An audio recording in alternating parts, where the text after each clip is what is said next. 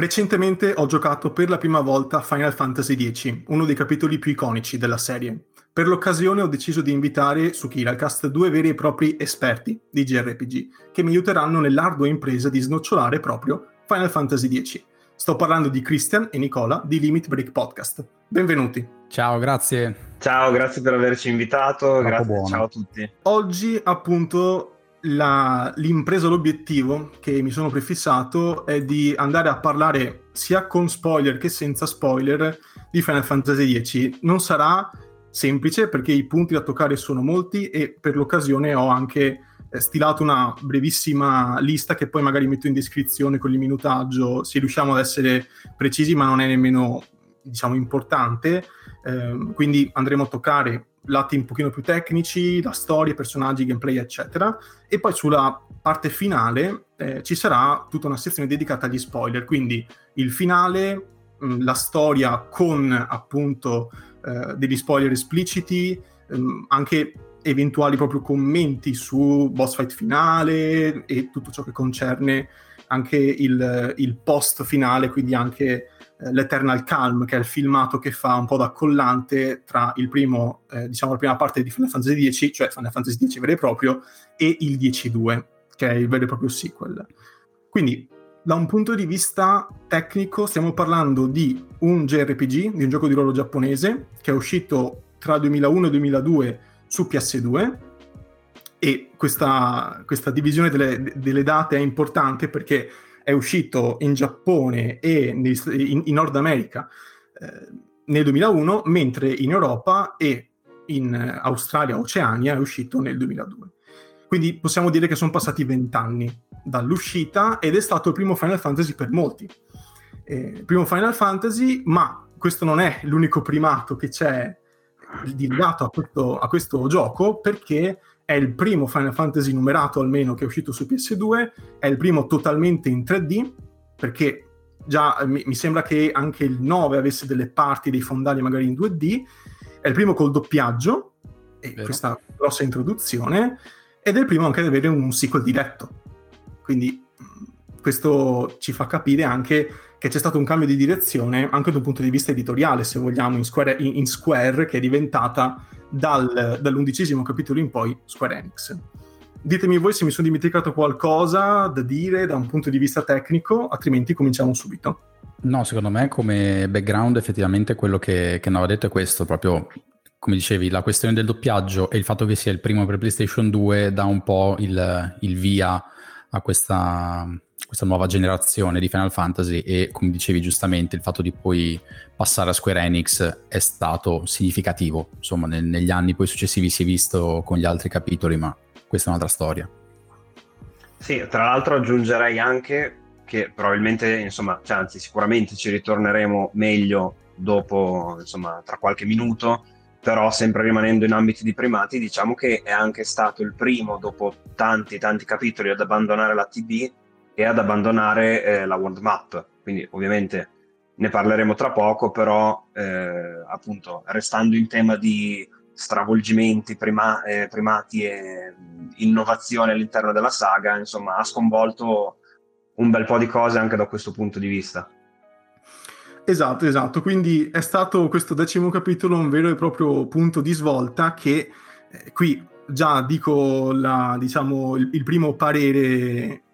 abbastanza forse forte eh, perché eh, io quasi auspico piuttosto che vedere un Final Fantasy VII Remake parte 2 totalmente open world e magari fatto in modo un po' raffazzonato come in alcuni aspetti il 15 per esempio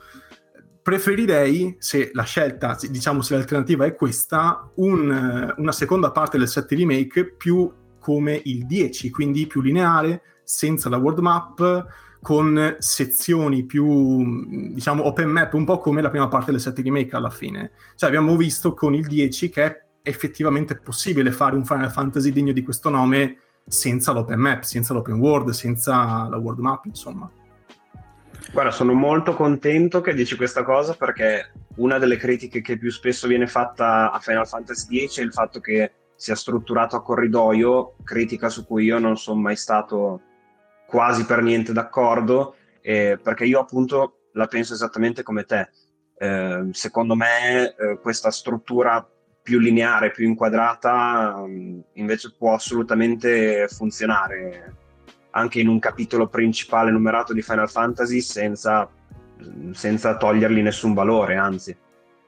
No, ma anche perché secondo me già nei precedenti capitoli in realtà per quanto avessimo appunto l'open map il percorso eh, non dico che fosse obbligato al 100% ma nelle fasi iniziali comunque il percorso che tu fai è effettivamente quello. In questa situazione si sente forse un po' di più proprio perché non essendoci una mappa che dà un po' quell'idea di, di vastità ti sembra di essere più incastrato in un percorso predefinito ma alla fine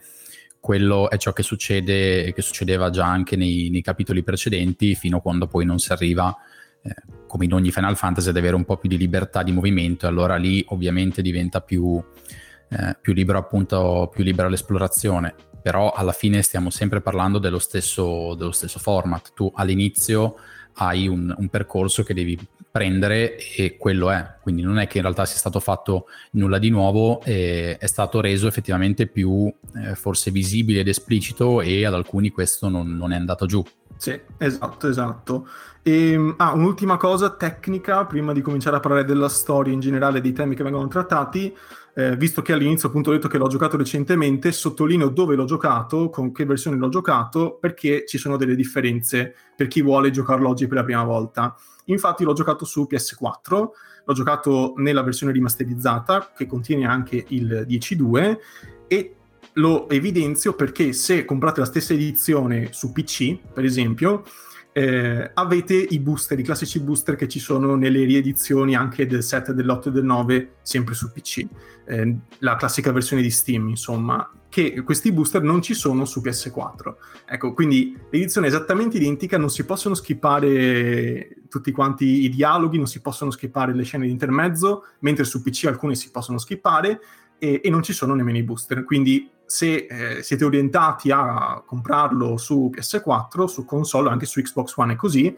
eh, sappiate insomma che c'è questa piccola mutilazione, è come giocarselo vanilla, ecco, non, non, ci sono quei trucchetti, quelle cose che magari si possono usare nelle run successive, ma è puro e semplice. Final Fantasy X come è uscito ai tempi, ecco, con le migliorie grafiche ovviamente, eh, però ecco, questa, questa, è una cosa che mi sento di, di evidenziare, ecco, secondo me è importante da dire. Si può cominciare subito con la storia. La storia è forse una delle cose più particolari di questo, di questo capitolo perché i temi trattati eh, secondo me sono più impattanti, più forti qui in Occidente eh, piuttosto che in, in, Giappone. Questo perché la storia di Final Fantasy, per chi non lo sapesse, parla di questo pellegrinaggio di Yuna, eh, questa nostra invocatrice che è la protagonista femminile del gioco, mentre Tidus è il protagonista maschile che viene catapultato nel mondo di Spida e si unisce a questo pellegrinaggio perché l'obiettivo è ottenere Leone Supremo, l'invocazione suprema, e sconfiggere Sin, questo mostro gigantesco che eh, distrugge fondamentalmente il mondo di Spida. È una catastrofe naturale, se così vogliamo dirla, che ogni tanto spawna letteralmente e distrugge quello che trova davanti. Quindi mh, il, il tema portante, uno dei temi portanti è proprio quello della religione, il conflitto tra religione e tecnologia, religione e scienza. E secondo me viene portato avanti molto molto bene da eh, due personaggi in, in, in, in, particolare, ossia Waka e Riku, che sono un po' agli, agli antipodi. C'è questo culto, il culto di Yevon, che eh, è proprio al, alla base del pellegrinaggio, cioè gli invocatori vengono indottrinati fin da piccoli nella scelta obbligata di fare questo pellegrinaggio per sacrificarsi eh, al fine di sconfiggere Sin e ottenere il, il bonacciale, questo periodo mh, in cui Sin non c'è, però poi immancabilmente spawnerà di nuovo. Cioè è un essere immortale e questo pellegrinaggio ci permette di avere un periodo di calma. E appunto eh, il culto di Yegon, secondo me, è proprio la base di tutto. Cioè, eh, il gioco, secondo me, per come l'ho visto io, vuole criticare questa impostazione così dogmatica che ha la regione di Spira, tutti i suoi abitanti, che non si fanno nemmeno una domanda, cioè non mettono in dubbio il, il, culto, non mettono in dubbio il credo e come se nulla fosse mandano a morire fondamentalmente o comunque sia mettono a rischio la vita di questi invocatori con questi loro guardiani che fanno questo pellegrinaggio. Non so, ditemi voi se magari eh, ho sovrainterpretato, ho esagerato, insomma. No, per me hai detto benissimo. Eh, mi piaceva anche eh, precisare un'altra cosa che secondo me è interessante, ovvero che secondo me c'è anche un, uh, un riferimento proprio al cristianesimo, perché eh, praticamente il culto di, Ye- cioè, esatto, sì, il culto di Yevon, eh, tutti i fedeli di Yevon sono convinti che, ehm, che la comparsa di Sin sia una, puniz- una sorta di punizione divina eh, per l'abuso della tecnologia eh, che c'è stata negli anni precedenti, insomma, nel mondo di gioco. E quindi tutto il culto di Yevon è anche basato sul, sull'espiazione dei propri peccati eh, per cercare appunto di risolvere questo problema ed eliminare questa punizione divina, cioè la, la popolazione è convinta che l'unico modo per sconfiggere Sin, cioè per liberarsi definitivamente di Sin, sia quello appunto di espiare i propri peccati, quindi l'uomo come peccatore eh, che deve appunto rinunciare ai, dire, ai vizi terreni, insomma alla tecnologia. Ma a me sentire parlare del, della trama già mi fa venire voglia di rigiocarlo, ve lo dico, perché comunque è effettivamente uno di quelli che ha una trama che mi ha, mi ha colpito maggiormente. Anch'io sono d'accordo con quello che, che, hai detto Daniele perché effettivamente tutti i, diciamo, i sottotesti che, che hai indicato secondo me ci sono, cioè sono voluti e eh, molti non sono nemmeno, nemmeno, velati o nascosti, cioè va comunque duro su, su, certe tematiche. Allo stesso tempo però quello che, che mi piace è che in realtà eh, non, eh, diciamo, nel gioco tu vedi comunque entrambe le parti, scienza e religione, e per quanto ci siano dei momenti in cui magari ti viene più da schierarti da un lato, cerca comunque di non fartelo passare come un conflitto semplice dove da una parte c'è la ragione e dall'altra parte no, e, e, quindi tu poi sei facilmente portato a preferire una del, delle due parti e basta. È tutto molto più, più complesso, eh, senza appunto fare spoiler, però comunque tu vedi che c'è questo conflitto, lo vedi come, come dicevi con i personaggi di Riku e Waka, perché sono quei due personaggi appunto più iconici per le due, le due parti. Quindi da una parte abbiamo Waka che è il, il, religioso, e dall'altra abbiamo Rikku invece, che è l'Albed dalla parte delle, delle macchine, se così vogliamo dire. E eh, comunque il, il, percorso di avvicinamento tra, tra, le due parti non è un qualcosa di immediato che si risolve facilmente, effettivamente è un qualcosa che si porta avanti per tutto il percorso. E, e una cosa che a me piace molto anche di Final Fantasy X è proprio l'importanza del protagonista femminile come dicevi, perché è vero che noi interpretiamo, eh, impersoniamo Tidus, che è il protagonista maschile della storia, ma alla fine è Yuna la protagonista del viaggio e eh, diciamo il gioco gira effettivamente attorno a lei. Lei è la parte importante di tutto, di tutto il viaggio, di tutto il pellegrinaggio e di tutto quello che poi si sviluppa attorno. Esatto, sì, sono diciamo che sulla, sul fatto che vengono ascoltate entrambe le campane Ni, cioè nel senso che poi quando arriviamo verso il finale di nuovo senza fare spoiler,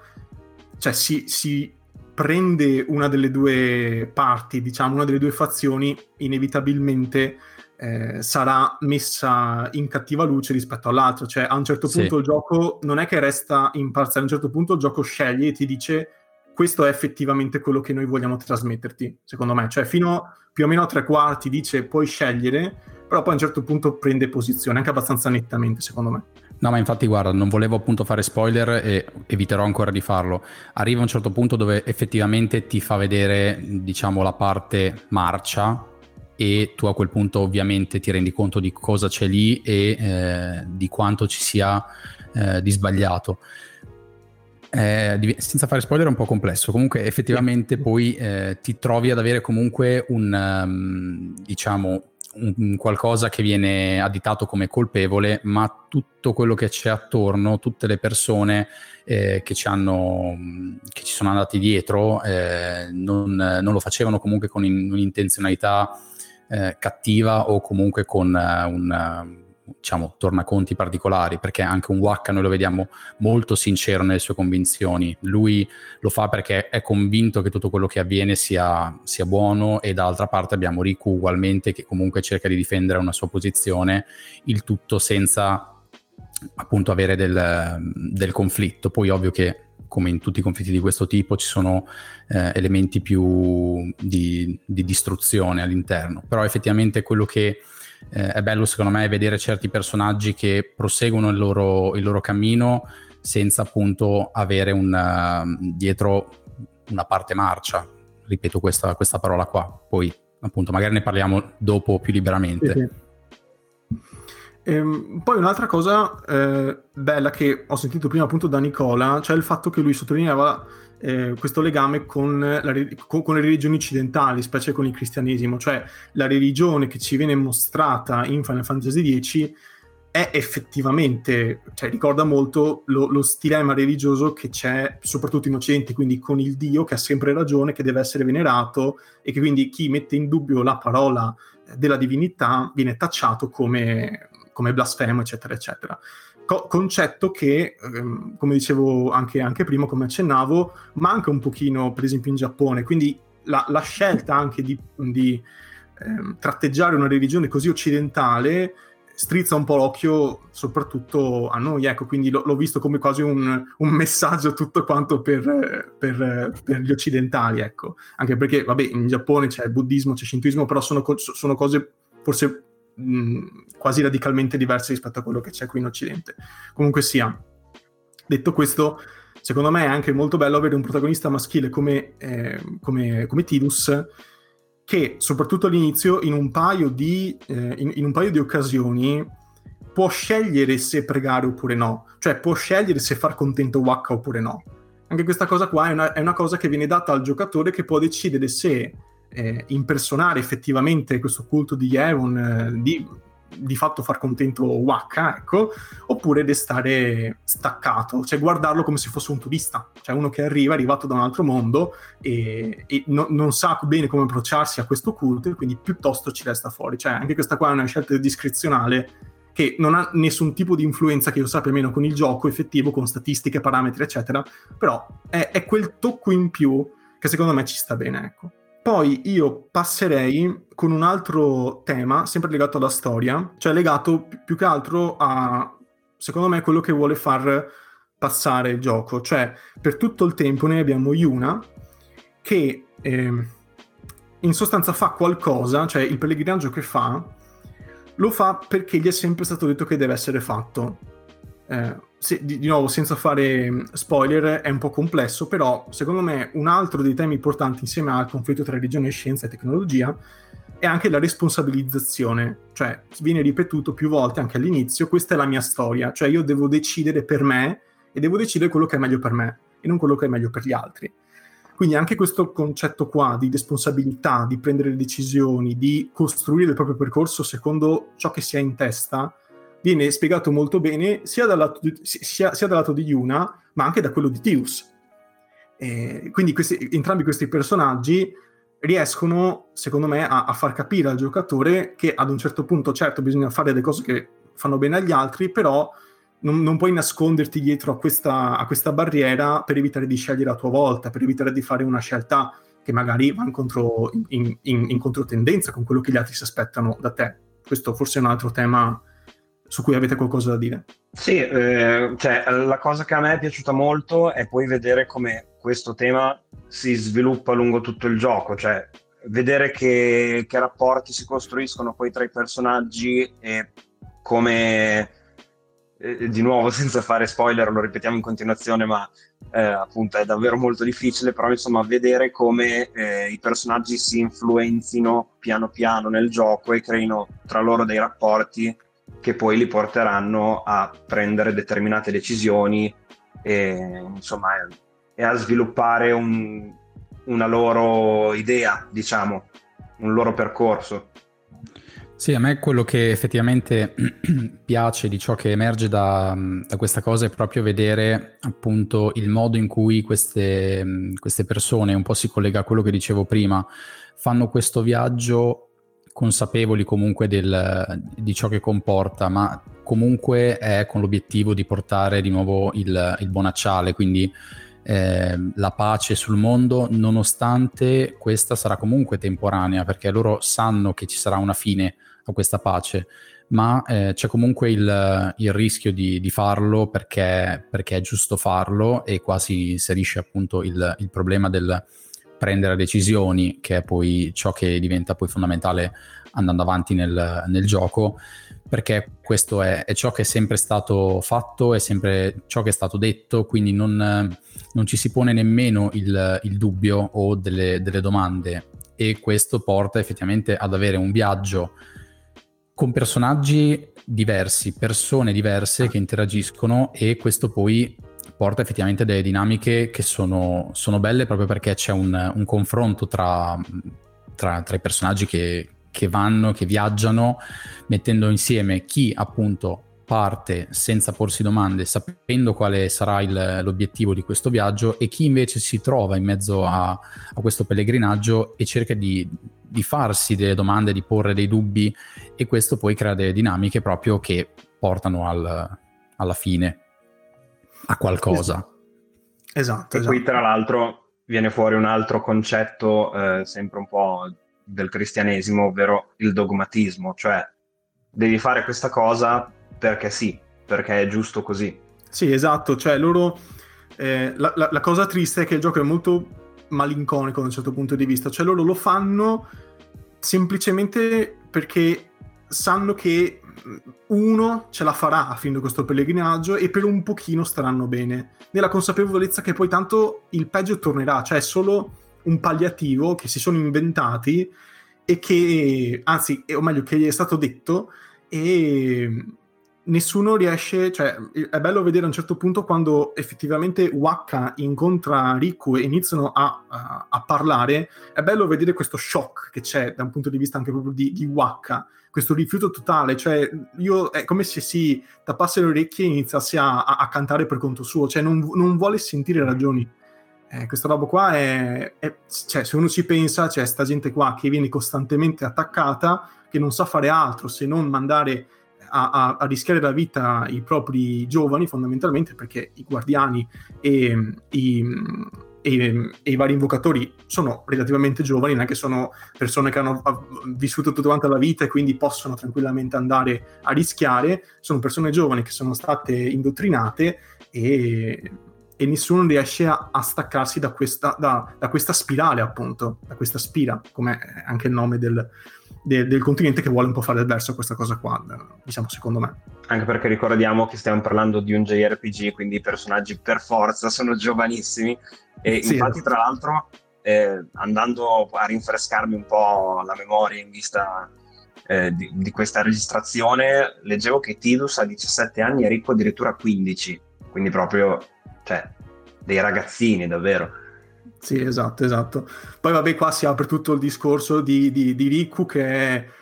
è, quello che è e ha 15 anni, quindi noi siamo qua che diciamo che il Giappone va benissimo e, e, poi, e, poi, vedi il 10-2 e dici ok, sono passati due anni, questa è ancora minorenne e va tutto alla grande. eh, tutto re- sì, esatto, niente di nuovo, tutto regolare. Sì, tutto regolare, normale amministrazione. Eh, parlando sempre dei personaggi, eh, voglio spostarmi un pochino non tanto sui protagonisti, Tidus, eh, Wak, eccetera, ma sugli eoni, perché qui gli eoni, le invocazioni, sono effettivamente dei personaggi. Eh, sono rare le volte in cui effettivamente le invocazioni sono essenziali per la trama. Anche il 9 aveva questa cosa qua, però qui secondo me è proprio tanto più centrale, perché sono legati alla religione, che a sua volta è il tema centrale del gioco. E quindi tu hai questi questi, questi intercessori che scatenano, invocano queste, questi eoni che a parte che sono utilissimi in battaglia, almeno per come lo, me, me, lo, me, lo, sono giocato io, cioè io li ho usati spesso e volentieri anche nelle boss fight eh, e in più sono proprio centrali anche di trama. A me sta roba qua mi è piaciuta tantissimo, cioè proprio un cambiamento che eh, non sapevo di volere quasi, no? Allora, intanto ti chiedo scusa, ma io li ho sempre chiamati Eoni, quindi non riuscirò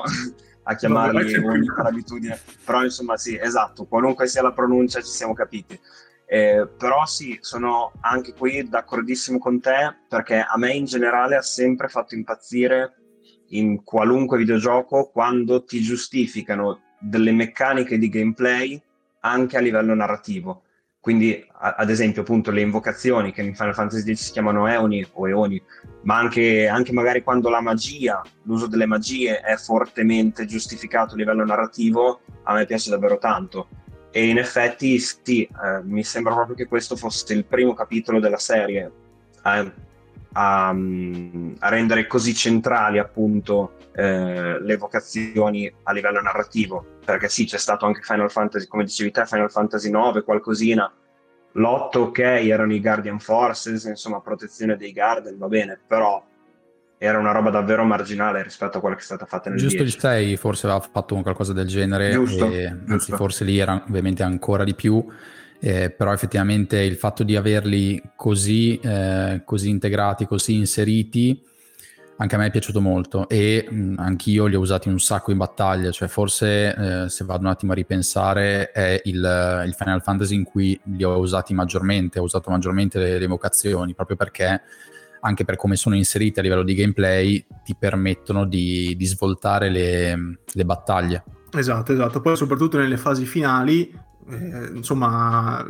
nelle, nelle, boss fight, eh, anche quelle più impegnative, io mi sono trovato molto spesso, eh, che ne so, a, a, invocare Yojimbo che mi risolveva una partita fondamentalmente. Eh, tra l'altro, Yojimbo in questo gioco è, è il mio preferito, è il mio, è, è il mio eone, la mia, la mia, invocazione preferita perché ti dà, è, molto umano, cioè Yojimbo è molto molto umano. Cioè lui, lui combatte se lo paghi questa roba qua mi è, piaciuta, mi, mi è sempre uh, piaciuto tantissimo, cioè è proprio una roba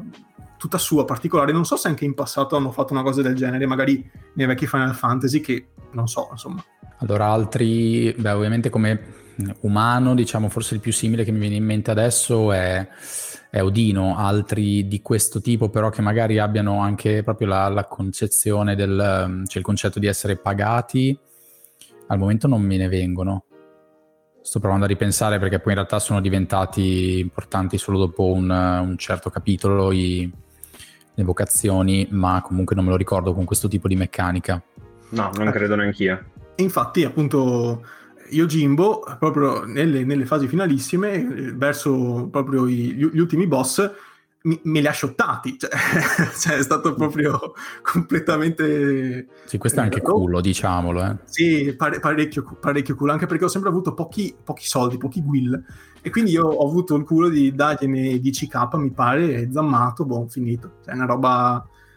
Parecchie volte mi è successo, devo dire, quindi ho avuto... Magari sarà la versione PS4, che non gli hanno messo i booster, ma io Jimbo è completamente rotto. Può essere anche questo. Sì, esatto, c'erano proprio, ci sono anche le guide online sui metodi da usare per fargli spammare sempre zammato. Devo ammettere che io, anche, che io l'ho anche utilizzata per un paio di boss opzionali, poi dopo beh, ho lasciato perdere perché ho detto vabbè che, che senso ha sconfiggermi i boss opzionali così, però sì, è una, una, una, meccanica che può essere facilmente rotta purtroppo, però... E, e non è com- l'unica comunque cosa... è una meccanica peculiare, ecco. E non è l'unica cosa che può essere rotta, perché poi parleremo anche del Blitzball, però ci arriviamo. Esatto anche quello può essere rotto. Eh, allora, dopo aver parlato un pochino di personaggi, eccetera, e anche di, di, di queste invocazioni, partirei con eh, la ciccia che riguarda il gameplay. E non si può non parlare di gameplay di Final Fantasy X eh, se non introducendo la sferografia, perché i classici level up il, la, la, classica progressione lineare che c'è sempre stata nei Final Fantasy, almeno quelli che ho giocato io, perché magari eh, il primo, secondo e terzo erano una cosa diversa, però diciamo non ci sono più i livelli canonici, ma ci sono questi punti sfera che vengono dati e diciamo progredendo con, con, i combattimenti, accumulando punti abilità, eh, si possono sbloccare varie appunto skill, variabilità, si possono anche aumentare i parametri eh, che sono propri dei vari personaggi al fine di diventare sempre più forti. Quindi noi combattendo riceviamo questi punti esperienza, tra virgolette, e poi possiamo spenderli liberamente. Abbiamo un tabellone con tante sfere, ognuna delle quali ci dà un bonus. Devo dire che eh, già l'idea di avere una sferografia così, che mi ricorda quella che io ovviamente ho giocato prima il 7 remake e poi il 10, però mi, mi ricorda ovviamente c'è il discorso anche vale, che, anche, che vale il contrario, mi ricorda quella del 7 remake che ho giocato l'anno scorso e quindi già il fatto di avere tanti puntini da riempire a me fa impazzire. E con la sferografia si introduce anche il fatto che i vari personaggi a un certo punto cioè quando si completa la sferografia o comunque se si è molto vicini al suo completamento, sono tutti uguali. Non ci sono più i classici job, cioè le varie specializzazioni, che invece sono presenti nei vecchi Final Fantasy. Non so, come vedete voi questa sferografia, questa mancata differenziazione che a un certo punto per forza c'è? Insomma, ditemi un po'. Allora, io intanto l'ho trovata una scelta molto coraggiosa, perché non è così scontato perché comunque Final Fantasy VII Remake, che citavi tu prima, ha un meccanismo simile di sviluppo dei personaggi che però secondo me può essere un po' più eh, paragonato ai classici rami di abilità, anche se poi lì è, è, forse per, rispetto a molti è un po' più elaborato, però comunque Final Fantasy VII Remake mantiene i, i livelli dei personaggi, il, il classico level up e invece Final Fantasy X lo elimina completamente. Cioè, tu eh, lo sviluppo del personaggio lo gestisci comple- in modo completamente, completamente libero, dipende dalla modalità che scegli, magari dopo ne parliamo brevemente, però insomma sei libero di muoverti più o meno come vuoi all'interno di questa sferografia e quella è l'unica indicazione che hai sul livello di sviluppo dei personaggi. Non hai il classico numerino che compare lì di fianco. E quindi insomma tutto questo meccanismo stravolge un po' la progressione classica a cui tutti erano abituati prima del 10 e, e, rende anche il gioco un po' meno accessibile perché comunque se tu finisci per, per condurre lo sviluppo dei personaggi in, in, un modo che poi alla fine non risulta efficace rischi poi di andarti un po' a incastrare se non sei bravo a gestire questo meccanismo. Anche perché non vorrei dire eh, una cavolata, ma mi sembra che non ci fosse un modo per riazzerare i punti della sferografia, o sbaglio? Mm. C'erano delle sfere speciali, ma non mi ricordo se ti permettevano effettivamente di, di annullare qualcosa, anche perché poi mh, sarebbe poi, cioè come facevi, le cancellavi e poi ti ridava indietro il livello di sfera, però poi eh dopo no, comunque lo devi spendere. Eh, eh, esatto. infatti sarebbe proprio impossibile da implementare. Però ecco, per finire quello che volevo dire, eh, oltre a questo discorso qua, personalmente a me è piaciuta molto. Questa è un'altra cosa, un altro aspetto che mi piace in generale, mi piace moltissimo nei, nei videogiochi, in particolare negli RPG, ovvero quando c'è un meccanismo particolare di sviluppo dei personaggi e non solo il, il classico livello o le, eh, i classici punti statistica, diciamo, da segnare mi piace quando tirano fuori qualcosa di originale e si inventano qualcosa di un po' più, un po più fresco. Allora, a me, eh, diciamo, la sferografia effettivamente all'inizio, quando lo giocai la prima volta, mi lasciò un attimo eh, perso, perché effettivamente, come diceva Nicola, ci sono dei punti in cui se tu non spendi bene i punti e non capisci bene dove andare, eh, rischi di fare, diciamo, dei, dei danni. Detto questo, però, una volta che prendi, ci prendi la mano e inizi a avere effettivamente della dimestichezza, puoi farci delle cose davvero fighe, perché poi diciamo che qua non abbiamo il job, è vero che se cominci a masterare tutto, alla fine sono tutti uguali i personaggi, eh, ma diciamo che in una run normale in cui magari non vai effettivamente a,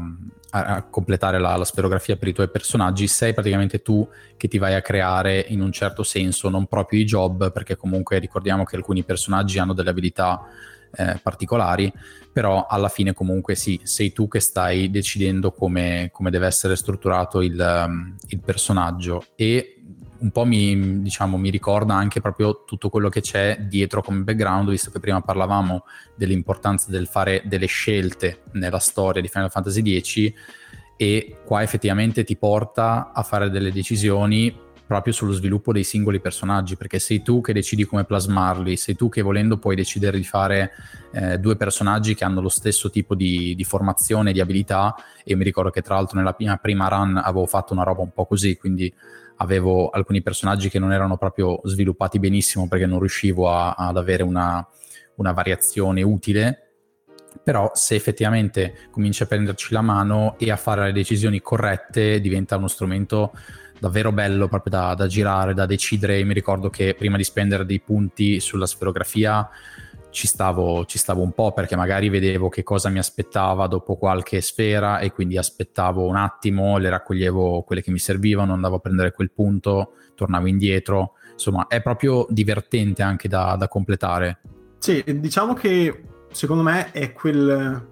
Eh, perché poi questo stesso, eh, questo stesso sistema non l'hanno più riproposto così, cioè così tanto radicale. Quindi forse a, a qualcuno può essere stato stretto il fatto che, vabbè, ho tutti questi personaggi, però sono tutti strucca strucca, sono tutti uguali, cioè quando poi alla fine vado a completare la sferografia, sono tutti al massimo e magari po- qualcuno potrebbe perdere il gusto, magari qualcuno non, non, vuole nemmeno mettersi a farla tutta perché vuole mantenere il classico, il classico sistema dei, dei job. E questo secondo me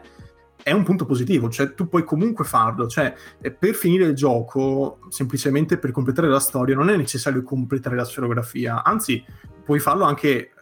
lasciandola a meno della metà, cioè puoi veramente eh,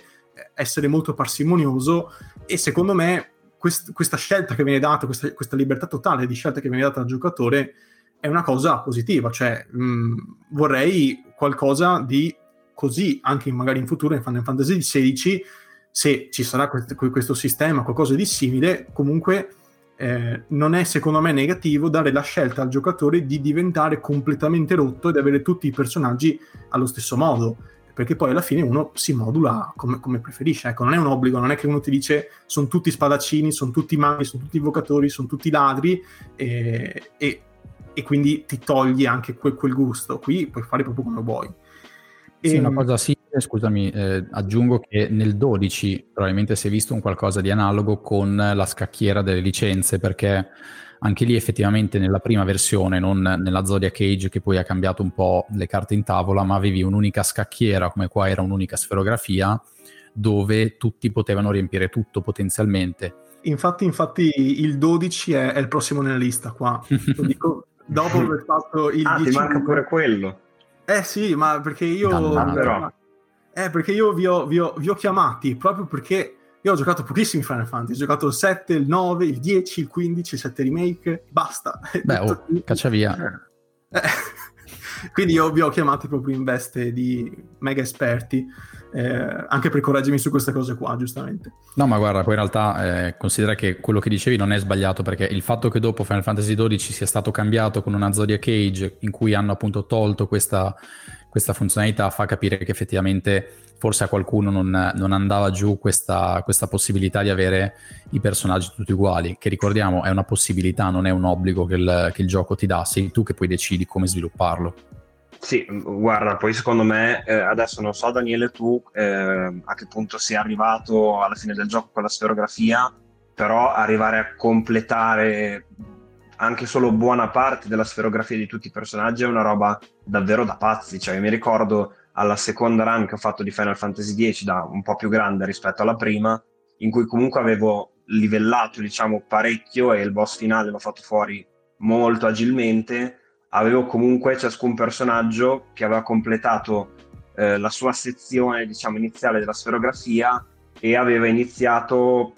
una pa- parte di, un, di un'altra sezione dedicata a un altro personaggio e i personaggi sono quanti? Sette mi sembra quindi eh, sì, sì, sette. Cioè, io ero ampiamente sotto la metà della sferografia,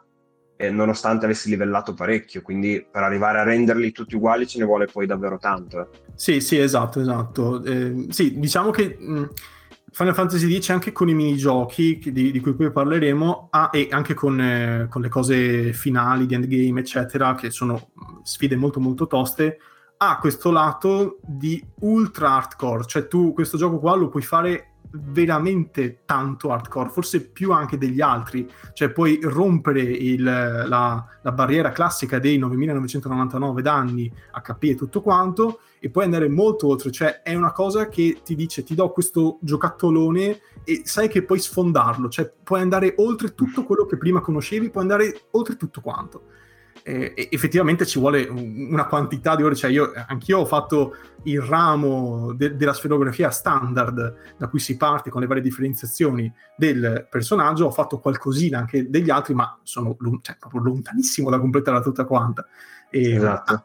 E, e, poi questo ci, ci, ricollega al fatto che ci sono differenze tra le sferografie, cioè quella standard che tu cominci e ogni personaggio parte da un punto diverso questo, di, di, questo tabellone, e poi c'è quella master, se non mi, se non mi sbaglio si chiama così, dove tutti partono dallo stesso punto. Se, se, non erro. Sì, è quella in cui tu praticamente dall'inizio puoi decidere che cosa far diventare ognuno, che sinceramente non ho mai apprezzato più di tanto perché eh, mi è sempre piaciuto il fatto di avere comunque dei personaggi che almeno in partenza hanno appunto una loro caratterizzazione. Poi dopo sei tu che, come dicevamo, vai eventualmente a gestirla liberamente. Però boh, non, ehm, non mi è mai piaciuta più di tanto questa, questa, possibilità perché effettivamente mi toglie un po' di, di forza da, dai personaggi, anche perché poi magari mi trovo lo stesso a fare gli stessi percorsi che avrei fatto con la standard. Esatto. Anch'io sono, sono totalmente d'accordo.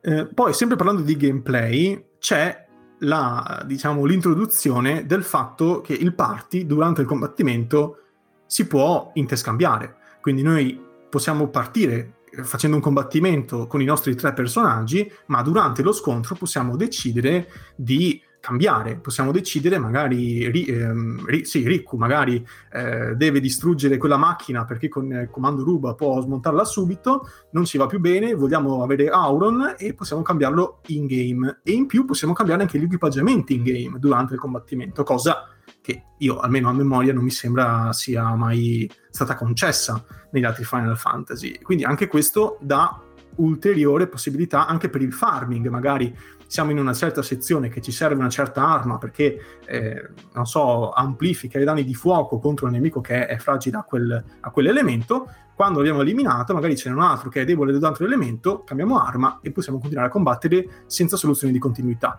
Questa cosa qua di nuovo è, secondo me, figlia sempre dell'ottica di facciamo Final Fantasy X dove la gente può fare quello che vuole. Cioè, se vuole cambiare, cambia. Se vuole continuare, continua. Insomma, io questa scelta l'ho vista un po' così. Sì, qua tra l'altro ci ricolleghiamo a quello che dicevo prima, cioè che eh, hanno deciso di eliminare eh, l'ATD, l'Active Time Battle, dopo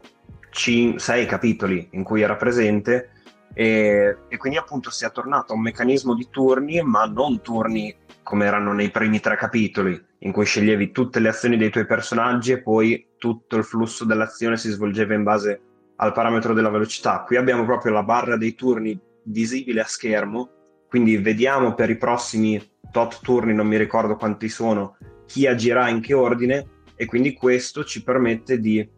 gestire per bene la situazione e di impostare una strategia, insomma. Come dicevi te, possiamo cambiare in continuazione i personaggi eh, senza soluzione di continuità, quindi le possibilità che ti offre il combat system sono tantissime e a me è piaciuto un sacco questo aspetto, anche perché in effetti tutti i personaggi, soprattutto all'inizio, paradossalmente, usare tutti i personaggi risulta molto utile. Banalmente, per uccidere i budini all'inizio, se non usi le magie di Lulu, devi stare lì a fare un botto di attacchi fisici che infliggono pochissimi danni ai budini, per esatto. dire. O i nemici volanti che se non usi Waka non li colpisci neanche a morire.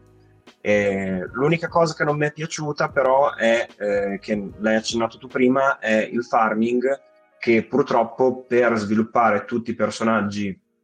discretamente, cosa che appunto risulta poi molto utile, eh, sei costretto a farli entrare tutti per almeno un turno in battaglia ad ogni battaglia e alla lunga questo diventa un po' pesante secondo me. Abbiamo un pazzo qua che l'ha fatto nella sua ultima run, io tutti i combattimenti che ho fatto dall'inizio alla fine del gioco, tutti, tutti, non ho saltato neanche uno, facevo fare un turno a ognuno e un turno significa farlo entrare, fargli almeno esatto. attaccare o comunque effettuare un'azione, ecco, non basta farlo entrare e ritoglierlo subito. Sì, eh, esatto, sì. anch'io uguale alla seconda run ho fatto anch'io così. Sì, effettivamente questa cosa di dare sempre il cambio in fase di farming eh, effettivamente rallenta un po' anche perché ti trovi a magari dover eh, ricaricare le barre turbo per fare le limit break, tra virgolette, eh, per fare le mosse speciali e ti trovi magari con Yuna che devi scegliere il turbo giusto, magari no, quello che aumenta man mano che cura, cioè devi sempre avercela lì che ti cura quando non serve a niente, cioè effettivamente diventa un pochino ridondante a un certo punto fare questi, questi cambi per anche semplicemente avere qualche AP in più. Eh, nelle fasi iniziali vieni sempre spinto a farlo perché appunto ci sono dei nemici sono, che, che, sono molto deboli alla magia. Poi a un certo punto eh, che hai tutto il party completo, dover sempre fare il giro, almeno a me è, è, è andata così, dover sempre fare il giro con Yuna e Lulu, che per me erano sempre quelle che stavano un po' da parte perché quando le avevo lì in party o con una invocavo o curavo e non mi serviva quasi mai, eh, specie quando farmavo, oppure con quell'altra magari usavo le magie e neanche mi servivano così tanto e ce l'avevo un pochino così come palle al piede. Eh, effettivamente se uno vuole proprio fare le cose per bene, mettersi a livellare tutto quanto, diventa un, un, impiccio in più. Ecco. Sì, sì, diventa bello pesante, ma il problema principale è che appunto adesso dovrei andare a ricontrollare per sicurezza, ma prima di fare l'ultima run avevo guardato proprio per questo motivo qua. Il fatto è che eh, anche cambiando appunto e facendo entrare tutti, i punti, diciamo, poi non vengono suddivisi. È questo che ti spinge a fare questo cambio, perché sennò è come se tu avessi dei punti che vengono eh, persi, perché non hai 100 punti che poi in base a quanti entrano in battaglia vengono suddivisi. Ti venivano comunque dati, to, per esempio, 100 punti per ogni personaggio che partecipava. Quindi il fatto di non farli entrare per me era appunto in, fa- in quel momento magari uno spreco, pensando al fatto che poi mi sarebbe potuto servire tutto il party, però è effettivamente un qualcosa che se cominci a farlo ti pesa parecchio perché gli incontri comunque ricordiamo che sono casuali e quindi sappiamo bene anche la pesantezza di questo tipo di meccanismo, specialmente ora comunque con, con dei giochi più moderni. Sì, mm, diciamo che questa cosa qua gli è riuscita un po', un po', a metà, anche perché appunto magari dare la scelta, la possibilità, come c'è anche in Pokémon Spada, tra parentesi, che è un altro JRPG, di o ehm, diciamo um, far andare l'esperienza solo a chi partecipa da almeno un turno oppure mi, mi, fai prendere esperienza di più a chi partecipa e magari la metà a chi non ha nemmeno fatto un turno. Mi dai questa opzione,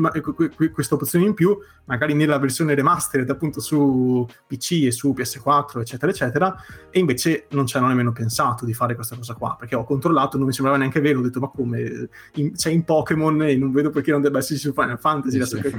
sì. Dopodiché c'è un'ultima nota che vorrei aggiungere per il, che è più una domanda eh, per, per, quanto riguarda il gameplay, cioè i comandi extra. In alcune boss fight ci sono, tipo quelle là che combattiamo in volo, ok? Eh, in cui ci sono dei comandi extra, tipo avvicinati, allontanati, oppure quelli su cui ho il dubbio maggiore,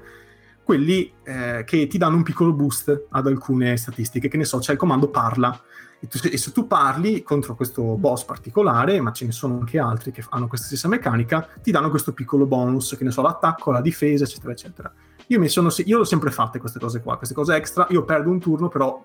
la voglio fare questa cosa qua del, del comando in più. Però mi sono sempre chiesto quanto effettivamente sono utili, cioè ha senso, cioè sono cose in più, sono una cosa tipo ti faccio vivere una cutscene mentre combatti, che è una cosa teatrale in più, oppure effettivamente a livello di gameplay sono usate. Boh, mh, mm, mi sono sempre chiesto questo. Allora, bravo che hai tirato fuori questo discorso perché era una cosa a cui avevo già pensato che, che volevo assolutamente parlarne, ma mi stavo dimenticando. Perché io l- l'ho già detto un paio di volte, penso, eh, insomma, in, altri, in altri episodi di Limit Break, eccetera, eh, che secondo me quella era un'idea potenzialmente geniale, che però veniva poi sfruttata poco nel gioco e non è mai più stata sfruttata o quasi, insomma, adesso non me ne vengono in mente di esempi in altri JRPG. Ovvero, cioè, secondo me eh, potrebbe essere una potrebbe avere delle grandi potenzialità perché potrebbe aggiungere, diciamo, una componente di interazione ambientale persino nei combattimenti a turni. Magari anche in base all'arena di combattimento in cui ti trovi, in base all'ambientazione in cui ti trovi. E secondo me si potrebbero fare tantissime cose con questo tipo di idea. In Final Fantasy X, eh, come dici tu, è, è, un'idea che è stata introdotta neanche a metà, ancora meno perché era un'opzione disponibile in pochissime battaglie in modo scriptato, diciamo, non potevi scegliere tu, oddio, tranne in qualche piccolo caso, eh, non potevi scegliere tu come quando usarla, o, o lo usavi o no, e alla fine i vantaggi che ti davano non erano poi stratosferici. Ma secondo me, appunto, è un peccato che non abbiano portato avanti questo tipo di idea. No, effettivamente anche secondo me è un qualcosa di interessante e carino, però si vede che non è stato sviluppato fino in fondo, o comunque che magari non ci hanno creduto, non hanno voluto portare appunto ad un livello successivo, perché comunque anche all'inizio abbiamo una delle prime battaglie in cui siamo ancora solo con Tidus, eh, no forse con Tidus e Ricco mi pare, in cui viene utilizzato per eh, dare dei vantaggi importanti in una battaglia dopodiché praticamente si perde, è un qualcosa che effettivamente ci ritroviamo, ma è proprio marginale all'interno del gioco, te ne accorgi quando ti danno questi comandi, magari lo fai nella speranza che ci sia davvero un vantaggio importante, ma io adesso mi ricordo una boss fight eh, dove effettivamente veniva utilizzato per evitare un attacco di, di un nemico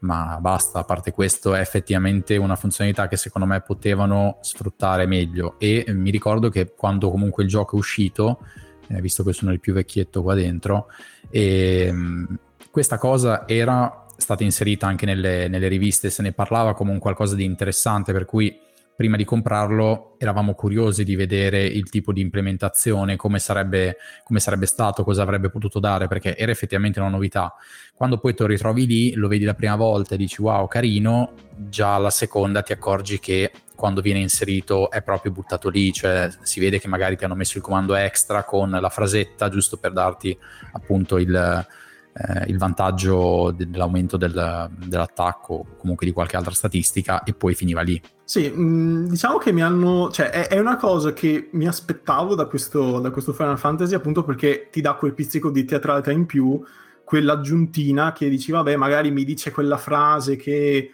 non so, mi fa tornare in mente un evento passato che c'è stato tra questi due personaggi, però nulla di più. E questa cosa qua, prima di passare alla fase finale della, della parte gli sp- senza gli spoiler,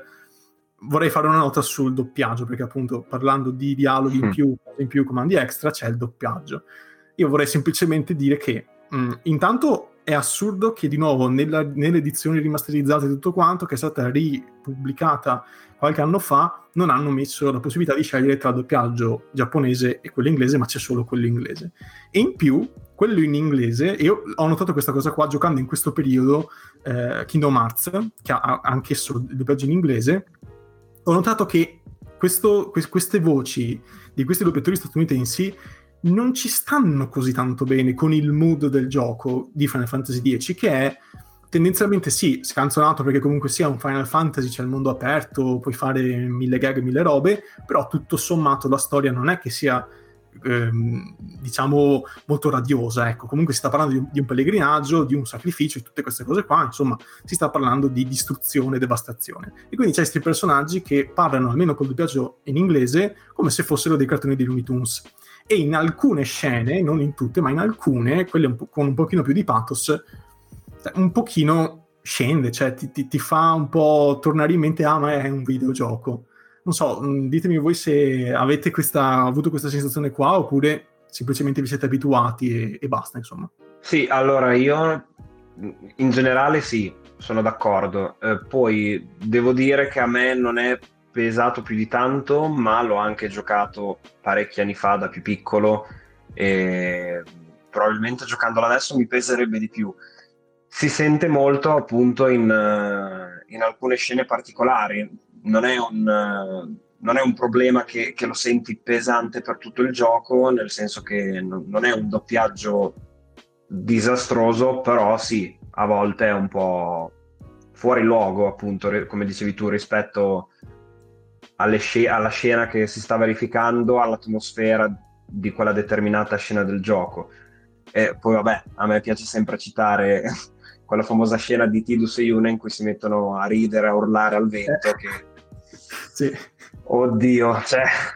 va bene le giapponesate, ma li si raggiungono dei livelli di cringe assurdi, secondo me. Beh, diciamo che tutto sommato quella è una scena che vuole essere dolce, però insomma hai questi, questi pupazzoni che ridono in modo così sguaiato e boh, forse dovrei rivedermela in giapponese, ecco, giusto per fare un paragone. Sì, è più forse a livello proprio visivo che, che, disturba quasi più che, che sonoro, però effettivamente questa cosa del doppiaggio che dici eh, io la sto, la sto, notando perché anche io adesso alcuni giochi magari li sto o facendo o rifacendo cercando di mettere il, il doppiaggio in giapponese e secondo me in alcuni casi emerge poi quella che è... Mh, che anche proprio la, la differenza che a volte eh, si vede nel, um, nel, doppiaggio che abbiamo magari in Giappone su delle opere giapponesi, quindi videogiochi o anime, rispetto ai doppiaggi occidentali. Ricordiamo che in Giappone comunque ci sono dei doppiatori e delle doppiatrici che sono delle vere e proprie star, perché se andiamo a prendere Evangelion abbiamo mh,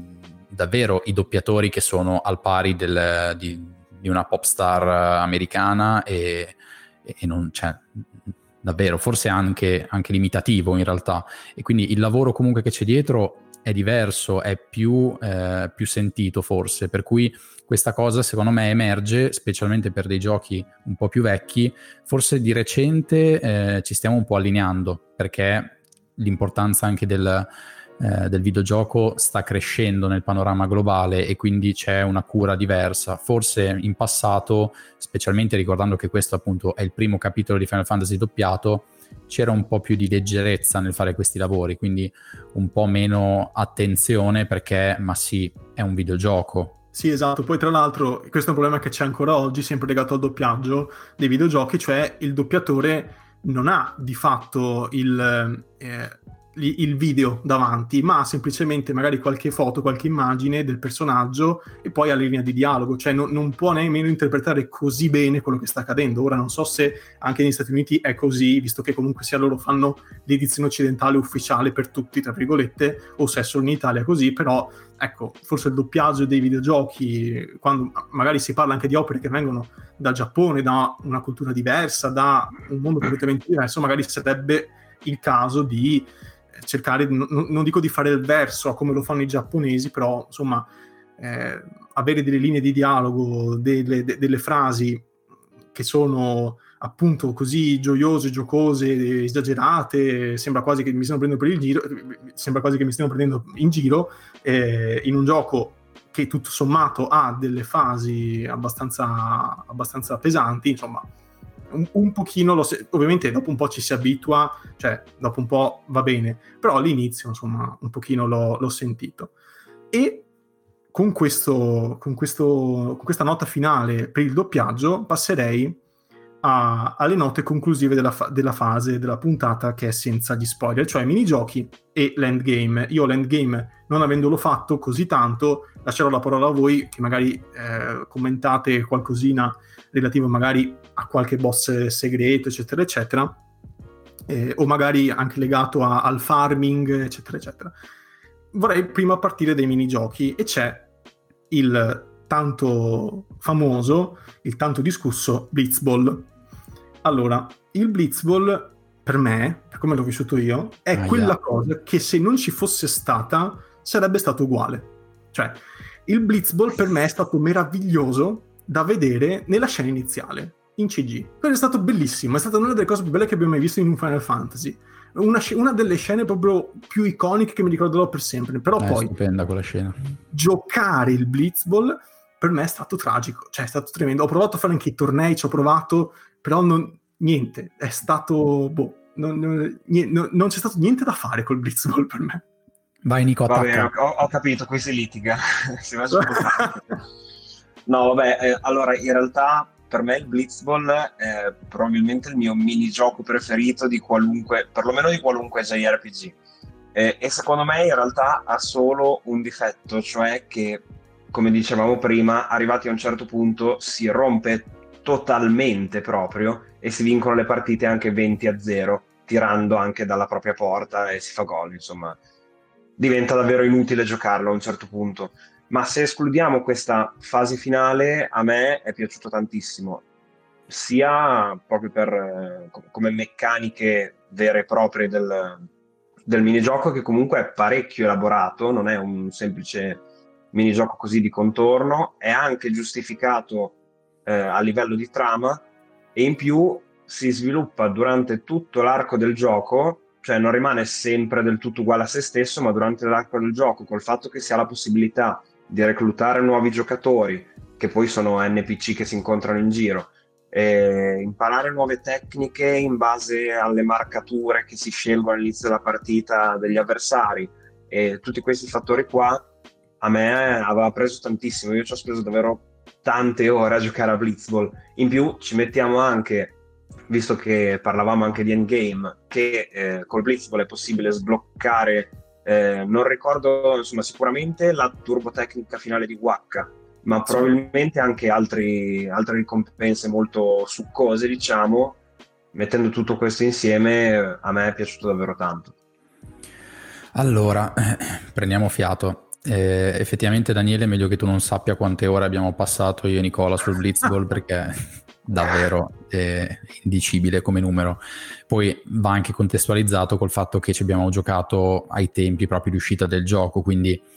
è un qualcosa che effettivamente va inserito eh, pensando al fatto che i Final Fantasy precedenti avevano dei giochi di carte come minigioco principale Qua eh, a me per esempio è piaciuto molto il fatto che, come diceva Nicola, è stato fatto un minigioco che comunque è contestualizzato all'interno della, della storia, della trama, perché non è un qualcosa di, di collaterale, è molto, molto integrato. Il gioco poteva essere uguale senza? Probabilmente sì, perché obiettivamente non è un qualcosa che, ehm, diciamo, che ti porta effettivamente dei eh, vantaggi importanti, a parte appunto alcune mm, side quest, diciamo, di cui magari parliamo meglio dopo, però effettivamente è un qualcosa che tu potresti anche non giocare mai, se non l'unica partita obbligatoria che c'è, e sarebbe, sarebbe, identico. Quello che però mi piaceva eh, era più che altro il fatto che fosse una sorta di JRPG nel JRPG, perché alla fine dentro abbiamo di nuovo quella, la squadra che è il party, ognuno con un suo livello, punti esperienza, tecniche e quant'altro, e quindi mi piaceva il fatto di avere un qualcosa appunto da, da sviluppare, da andare a portare avanti. Però sì, il problema principale del Blitzball è che davvero ad una certa si rompe del tutto perché diventa impossibile perdere. E io mi ricordo proprio anche delle partite in cui non facevo nulla e loro non riuscivano a fare gol in alcun modo e anche l'intelligenza artificiale, poi il modo in cui gestisce il reclutamento da parte delle altre squadre diventa, diventa stupido. Io mi ricordo delle squadre che magari all'inizio erano fortissime con i giocatori di base e poi ad un certo punto gli scadeva il contratto del giocatore più forte e inspiegabilmente loro non rinnovavano e prendevano uno a caso a livello 1 e tu poi potevi andare a, reclutare appunto questo fenomeno eh, in giro per il mondo. Quindi secondo me il problema principale è proprio questo. Poi non è ovviamente un, un minigioco speciale, eccezionale, però rispetto a quello che avevamo visto prima è un qualcosa che mi ricordo che mi ha, mi ha davvero sconvolto perché era effettivamente un gioco, era un qualcosa, di, un qualcosa a sé, non era il classico gioco di carte, era un po' più elaborato, io mi, ci ho passato davvero una quantità di ore incredibile, ma più che altro con l'obiettivo di, di acquisire appunto turbotecnica, come diceva prima di Nico, e, o oggetti. Allora, Guarda, secondo me... Dimmi, dimmi. Scusa solo una cosa, no, volevo aggiungere proprio l'ultimissima cosa, eh, che avete detto entrambi che se non ci fosse stato sarebbe stato uguale, eh, però secondo me questo è un altro punto di forza, paradossalmente. Cioè, eh, io un minigioco, per me un minigioco deve essere così. Cioè, quando un minigioco me lo rendi necessario, inizia a pesarmi. Quando invece me lo rendi di contorno, che potrei anche farne a meno, però so che se mi piace lo voglio fare, ottengo qualche ricompensa sfiziosa, per me è perfetto. Nicola sta facendo la marchetta al nostro episodio recente. No, non l'ho citato apposta per, per non sembrare che esistesse. No, no, citate pure, tanto, tanto citate anche, tanto meglio. Ehm, allora, secondo me, allora, avete detto tutte cose giuste, però ci, ci, sono dei problemi proprio tecnici per me, proprio nel Blitzball. Cioè, va bene che è opzionale, va bene tutto quanto, cioè sono cose assolutamente sacrosante, però il fatto poi che eh, arrivi a giocare lì secondo me iniziano a vedersi i problemi, cioè il gioco ti viene spiegato in un modo più che completo, cioè ti viene detto tutto quanto, tranne le cose più importanti, ossia tutti i parametri nascosti, randomici, che, che all'inizio, quando non sei broken, quando non vinci semplicemente lasciando il pad e facendo giocare da solo il gioco, e, e quelli ti mettono in difficoltà, ma non perché sei scarso tu, ma perché il gioco è randomico. E quindi tu a un certo punto ti trovi, io almeno mi sono trovato per principio a rifare l'unica partita obbligatoria una decina di volte pur di vincere, perché io ho detto no, io questo gioco devo vincerlo, farò una partita della mia vita e io devo batterla questa squadra che è... Ti capisco. è tutto contro di te in quel gioco là, perché è tutto randomico, cioè loro ti dicono devi eh, sommare queste cifre qua, sottrarre ah, il tiro, la parata, bla bla bla, però poi ci sono altre varianti che non ti dicono e, e, e, ti mettono la frase più altre varianti. ok, però queste varianti qua quali sono? Cioè come faccio a contrastarle in, eh, diciamo, in, in, una fase in, in, embrionale diciamo, del gioco in cui ho, perso- ho, giocatori solo scarsi, tranne Tidus, che se ti va bene hai il tiro fortissimo che fai, diciamo che, che, che conquista all'inizio, ma se neanche riesci a prendere quello, tu all'inizio, cioè, è quasi matematico che tu non possa vincere. Quindi c'è proprio questa... È, è, molto farraginoso. Poi, oltre a questa cosa qua, dei parametri nascosti che non mi piace per niente, c'è il fatto che è molto lento, cioè molto macchinoso nel, nel, nel gioco, cioè tu ti trovi a muoverti in questa sfera senza possibilità di, di, di girare la telecamera, con la telecamera fissa, in cui semplicemente se un giocatore ti si avvicina, parte questo, questo scontro a turni quasi, che ti fa questo stacco con la telecamera, poi comincia un altro, que- questa sezione qua, cioè è molto meccanico come gioco, cioè non mi è piaciuto tanto perché hanno voluto dare la sensazione di action in qualcosa che palesemente non è action, cioè hanno voluto un po', no, mh, mm, infiocchettarlo bene facendoti muovere, eh, però alla fine non è che puoi fare tante cose, c'è un combattimento a turni con la, con la palla o tiri o passi. Eh, diciamo che se avessero eh, avuto la voglia anche di magari fare un gioco a parte, solo con il Blitzball, che io avrei comprato, eh, limando questi tratti qua, rendendolo un, un pochino appunto più action, magari eh, togliendo i parametri a caso che non ci stanno bene mai per quanto mi riguarda. Eh, e anche smussando un po' la telecamera, l'andamento generale della partita, la difficoltà perché non è che poi trovarti contro dei muri che sono impossibili da valicare se non facendo decine e decine di tentativi per poi fondamentalmente niente perché di trama non cambia niente. Eh, insomma mm, secondo me andrebbe un pochino smussato, un po' come hanno fatto, che ne so, con The Witcher 3 con il Gwent, che è un gioco di carte, quindi stiamo parlando di cose diverse, però hanno detto, oh, funziona all'interno di The Witcher 3, facciamo un gioco a parte, lo ampliamo e vediamo se può funzionare. Cioè io con il Blitzball l'avrei fatto. Oppure, un altro esempio, con i giochi di Harry Potter, eh, sia su PC che su PS2, quando sono usciti, c'era il Quidditch all'interno, potevi giocare a Quidditch, però era estremamente embrionale come gioco, potevi fare solo una cosa, cioè cercare il boccino, e, e funzionava tutto un po' a caso. Hanno deciso, hanno detto ok, questa roba qua potrebbe funzionare, facciamo un gioco a parte solo su Quidditch. Ed è una meraviglia, è un gioco vecchio, non si trova più, ormai è abandonware al 100%, non è più questa vede da nessuna parte, eh, però ecco, hanno deciso di prendere quell'idea lì e ci facciamo un gioco tutto quanto basato su quello. Secondo me avrebbe funzionato anche con i Blitzball. Guarda, io e Nicola stiamo aspettando ancora che esca un gioco su Blitzball, eh, quindi sì. eh, tu l'hai buttata effettivamente come idea e, ed è la stessa che noi aspettiamo da quando il gioco è uscito, cioè l'avremmo voluto assolutamente. Mm, aggiungo due cose, sulla questione dei parametri casuali, mm, guarda, posso essere d'accordo con te sulla parte della frustrazione perché effettivamente il fatto di non capire eh, con precisione come vadano certe azioni ti porta un po' a, ad avere proprio la frustrazione, in alcuni casi anche quando sei tu a vincere, perché magari vinci un contrasto e dici, boh, non so come. Dall'altro mi viene da dire che forse è stato anche introdotto proprio con l'obiettivo di... Mh, di dare la sensazione che, eh, che sia un, un, qualcosa di sportivo e quindi dove effettivamente non hai mai la certezza totale a meno che non ci sia una differenza netta e sostanziale tra, tra i due avversari. Eh, vado leggermente off topic senza andare off topic chiedendoti una cosa, visto che hai parlato delle meccaniche un po' legnose appunto del, del blitzball, come mm-hmm. ti sei trovato invece nell'esplorazione proprio di quando sei in giro per il gioco a camminare? Allora, in, generale non l'ho trovata così diversa rispetto agli altri, agli altri Final Fantasy, cioè non è... Cioè, eff- effettivamente non è che sono movimenti realistici quelli che vengono fatti, cioè Tidus quando cammina, cioè lui parte come un razzo, cioè non è che stiamo parlando di un'esplorazione in cui mh, mm, ha diciamo velleità realistiche, cioè vuole essere proprio un, un giocattolone e ci sta, cioè secondo me funziona così. Eh, però mm, le, quella legnosità lì che può esserci ne- nell'esplorazione a piedi, io l'ho trovata centuplicata durante le partite. Eh,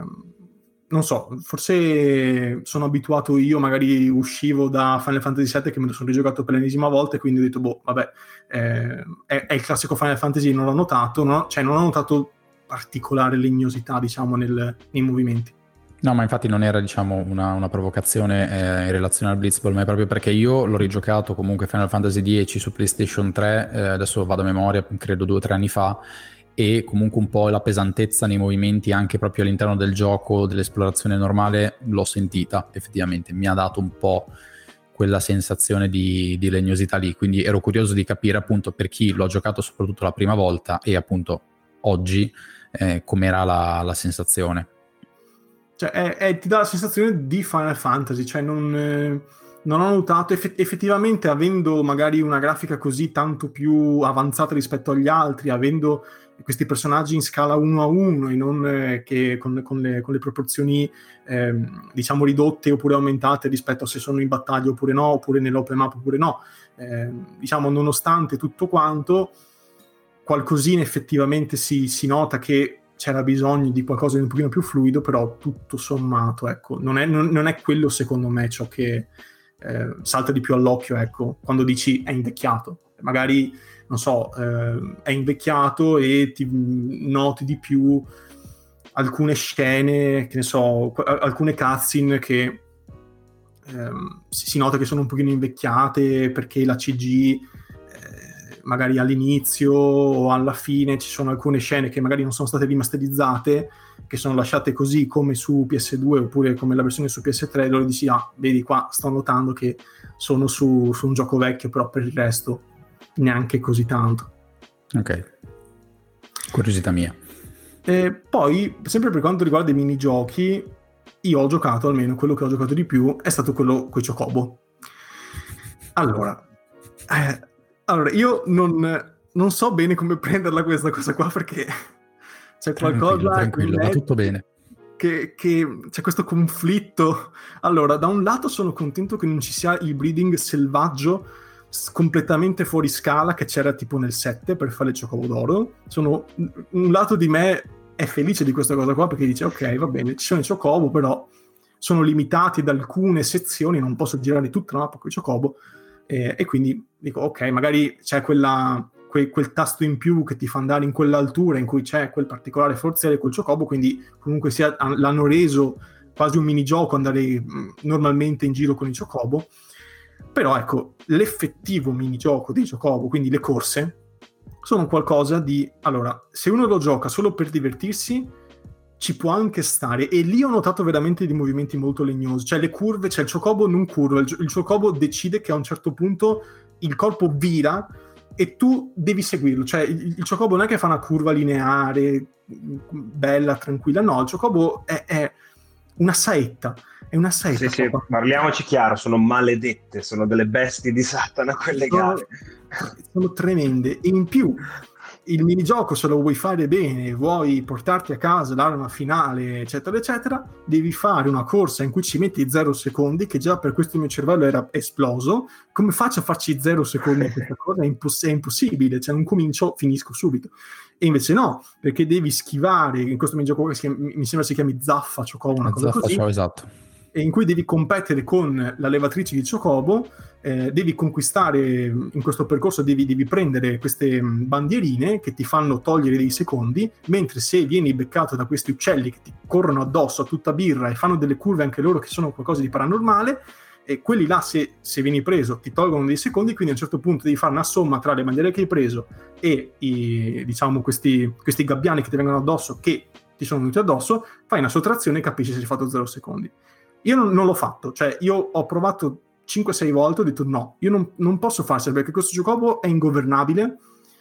Questi gabbiani sono delle bestie tremende che seguono veramente come se avessero lane bot su code, una roba veramente tremenda. E ho detto no, io non ce la posso fare. Io Ultima Weapon non la faccio e me la sono messa via.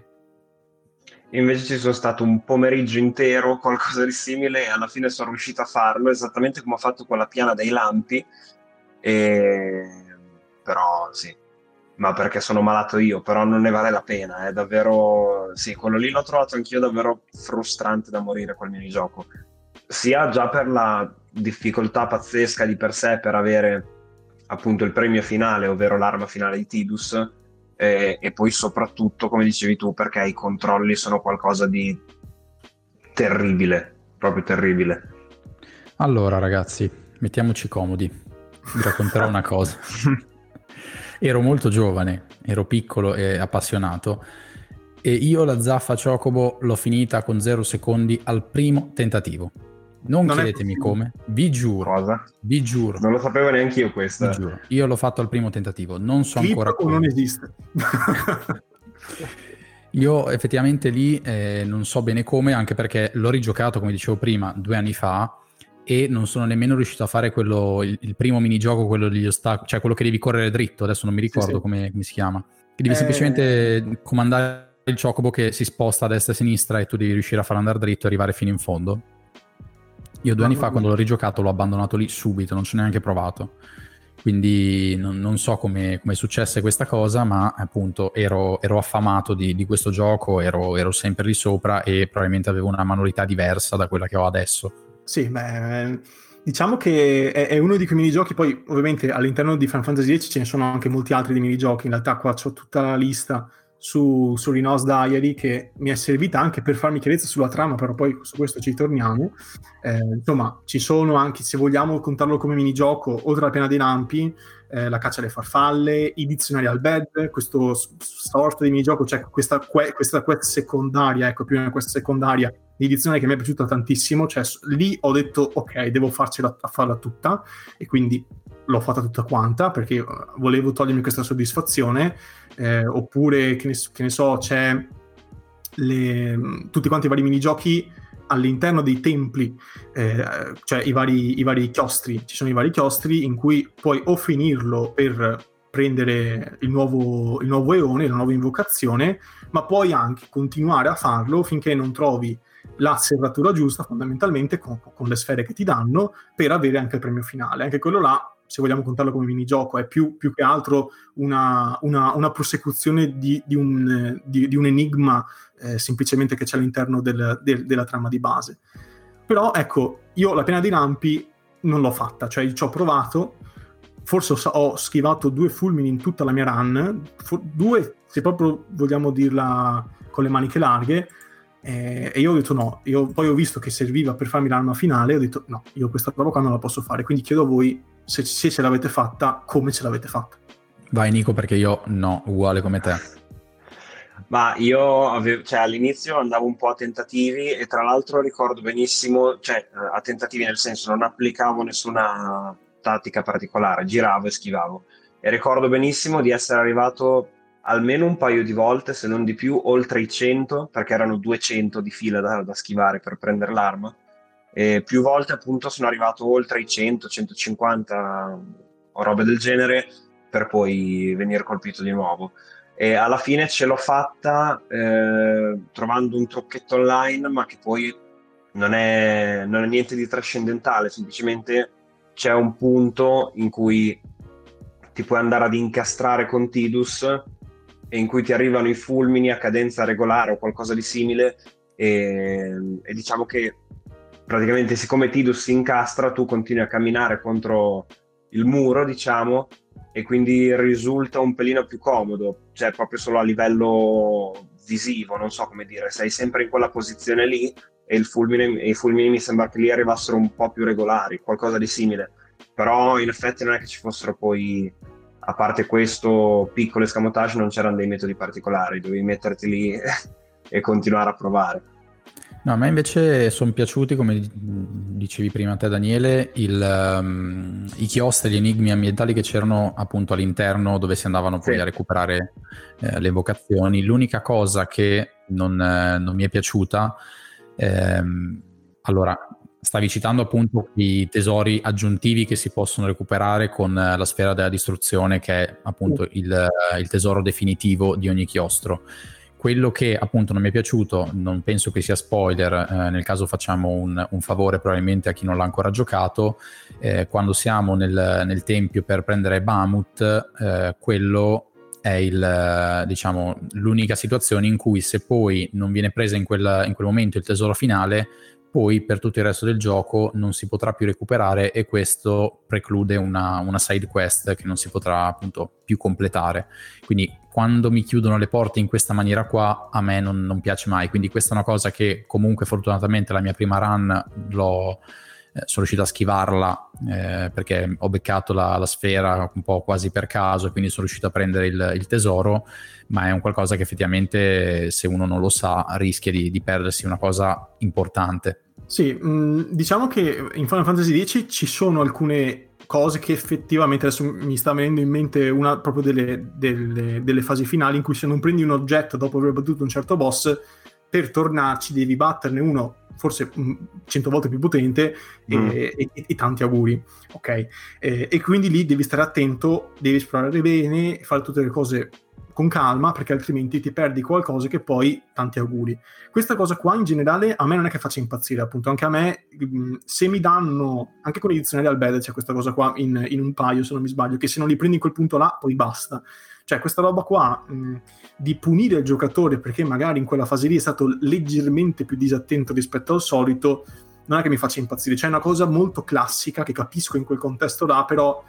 cioè se domani uscisse il 16 con questa stessa cosa qua, quindi con alcune side quest, con alcuni oggettini che se li perdi una volta tanti auguri, insomma non è che mi, mi, mi andrebbe giù, cioè in, nel 10 dico ok è uscito vent'anni fa, però mi, sento che è una cosa che un, forse un pochino andrebbe persa, almeno nei Final Fantasy che sono dei JRPG così tanto noti, così tanto famosi anche all'estero eh, e quindi non sono delle cose che restano diciamo relegate tra virgolette in Giappone che sono usati che sono giocate solo in Giappone quindi ci sono i fissati che sono contenti se ci sono queste cose qua molto classiche però ecco forse in una saga che ha questa, questa, questa tendenza a, a, a, al mercato occidentale un pochino ecco forse andrebbero perse queste cose qua. Sì, sì su questo sono totalmente d'accordo. Eh, dico brevemente anche la mia sui chiostri eh, anche a me quelli sono piaciuti tanto e l'unico che ho odiato è stato appunto quello di Bamut, a parte per questo motivo qua che avete spiegato voi, ma poi in generale quello lì l'ho trovato un po' troppo frustrante perché ha delle meccaniche particolari, insomma non ci si può spostare liberamente, ma ci sono queste piattaforme su cui si può salire, se moventi e ogni volta riparte l'animazione, insomma è molto, molto lento e incasinato. E invece mi ricordo che per, probabilmente per, ehm, per, prendere il premio finale, non tanto per andare avanti, mi aveva davvero fatto dannare quello di Shiva. Non so a te, Daniele, per, però mi era piaciuto un sacco, cioè gli altri mi sono piaciuti un sacco, però quello di Shiva mi ricordo che mi ha davvero fatto dannare.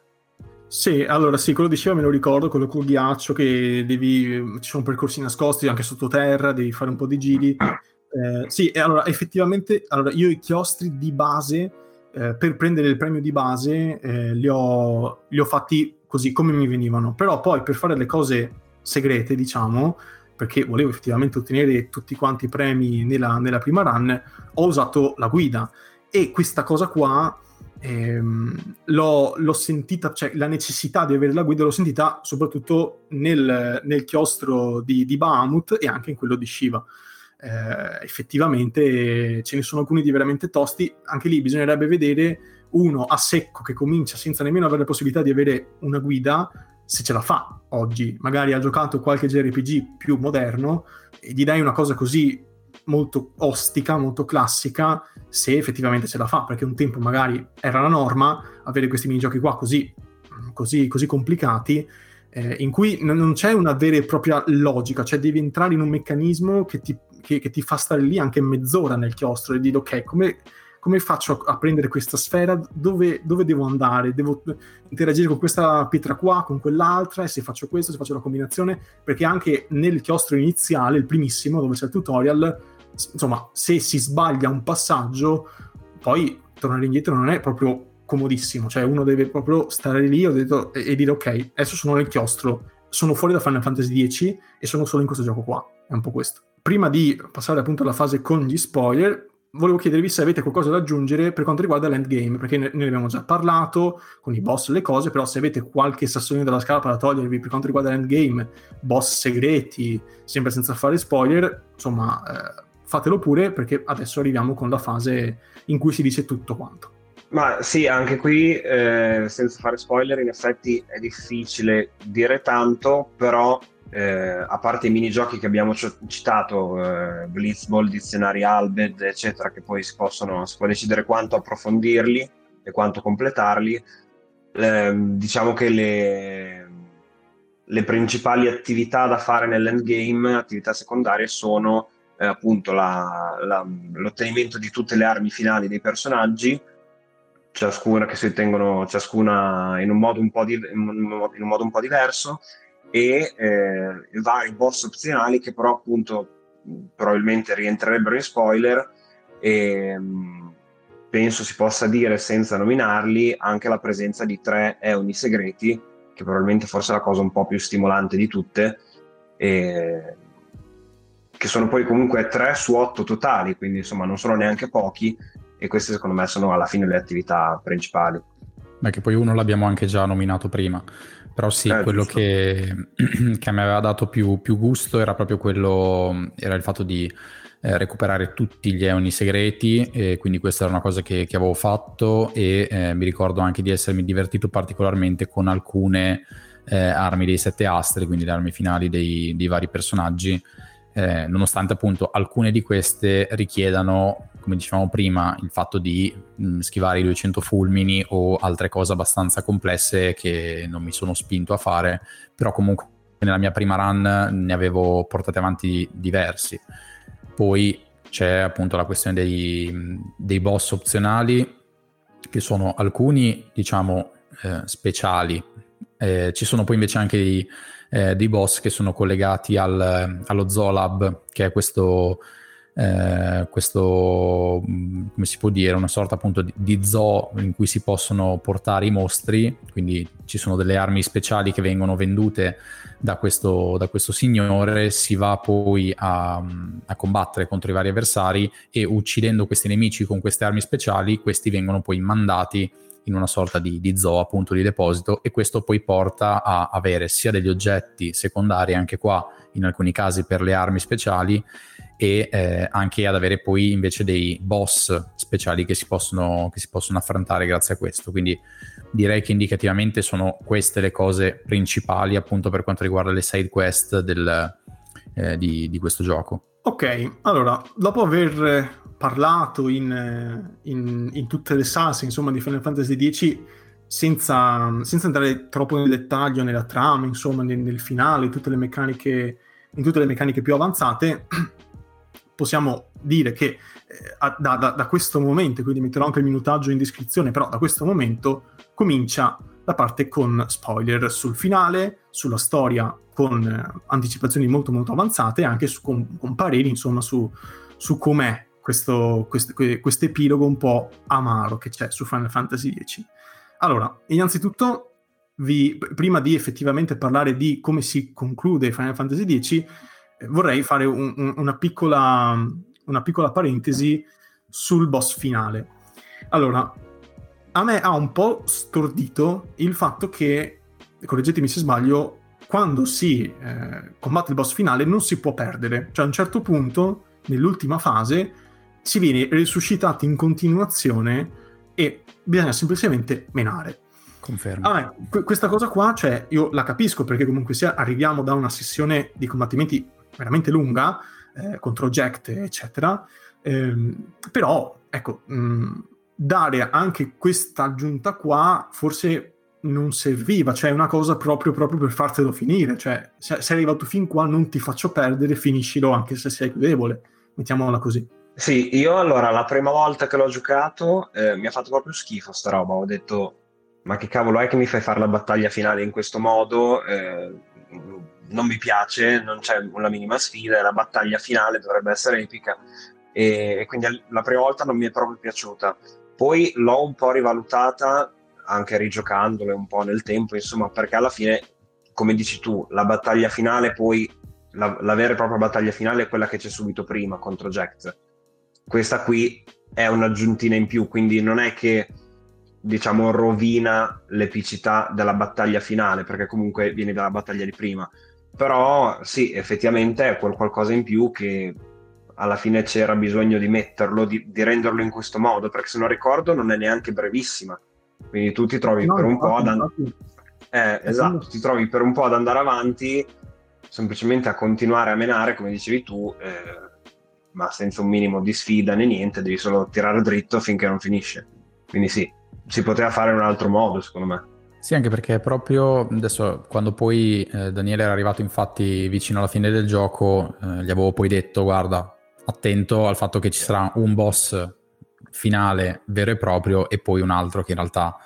sostanzialmente non lo è. Quindi l'avevo un attimo messo in guardia su questa cosa perché comunque se uno sa che magari c'è una battaglia successiva, eh, su certe cose sta un attimo più attento a cosa, a cosa consuma in battaglia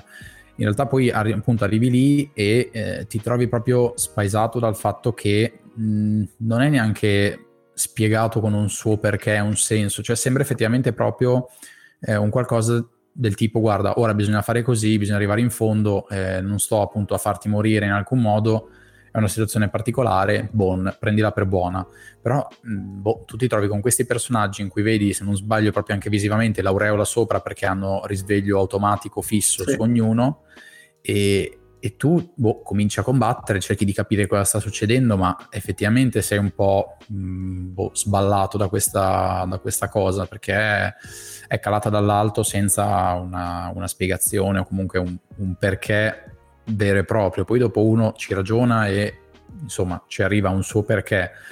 però anch'io non, no, non mi è piaciuto per niente. Allora, no, volevo solo dire l'unica cosa che eh, ci hanno inserito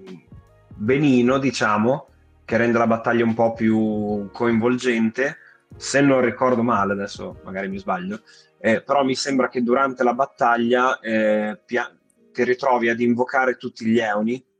che poi vengono progressivamente uccisi, o sbaglio? Sì, sì. Eh sì, perché okay, esatto. man che, sì, perché tu man mano che invochi c'è Yu Yevon che si impossessa del tuo stesso eone e tu devi combatterlo. Quindi un po' esatto. Ecco, questa cosa ci sta, secondo me, è bella perché comunque, eh, almeno io personalmente,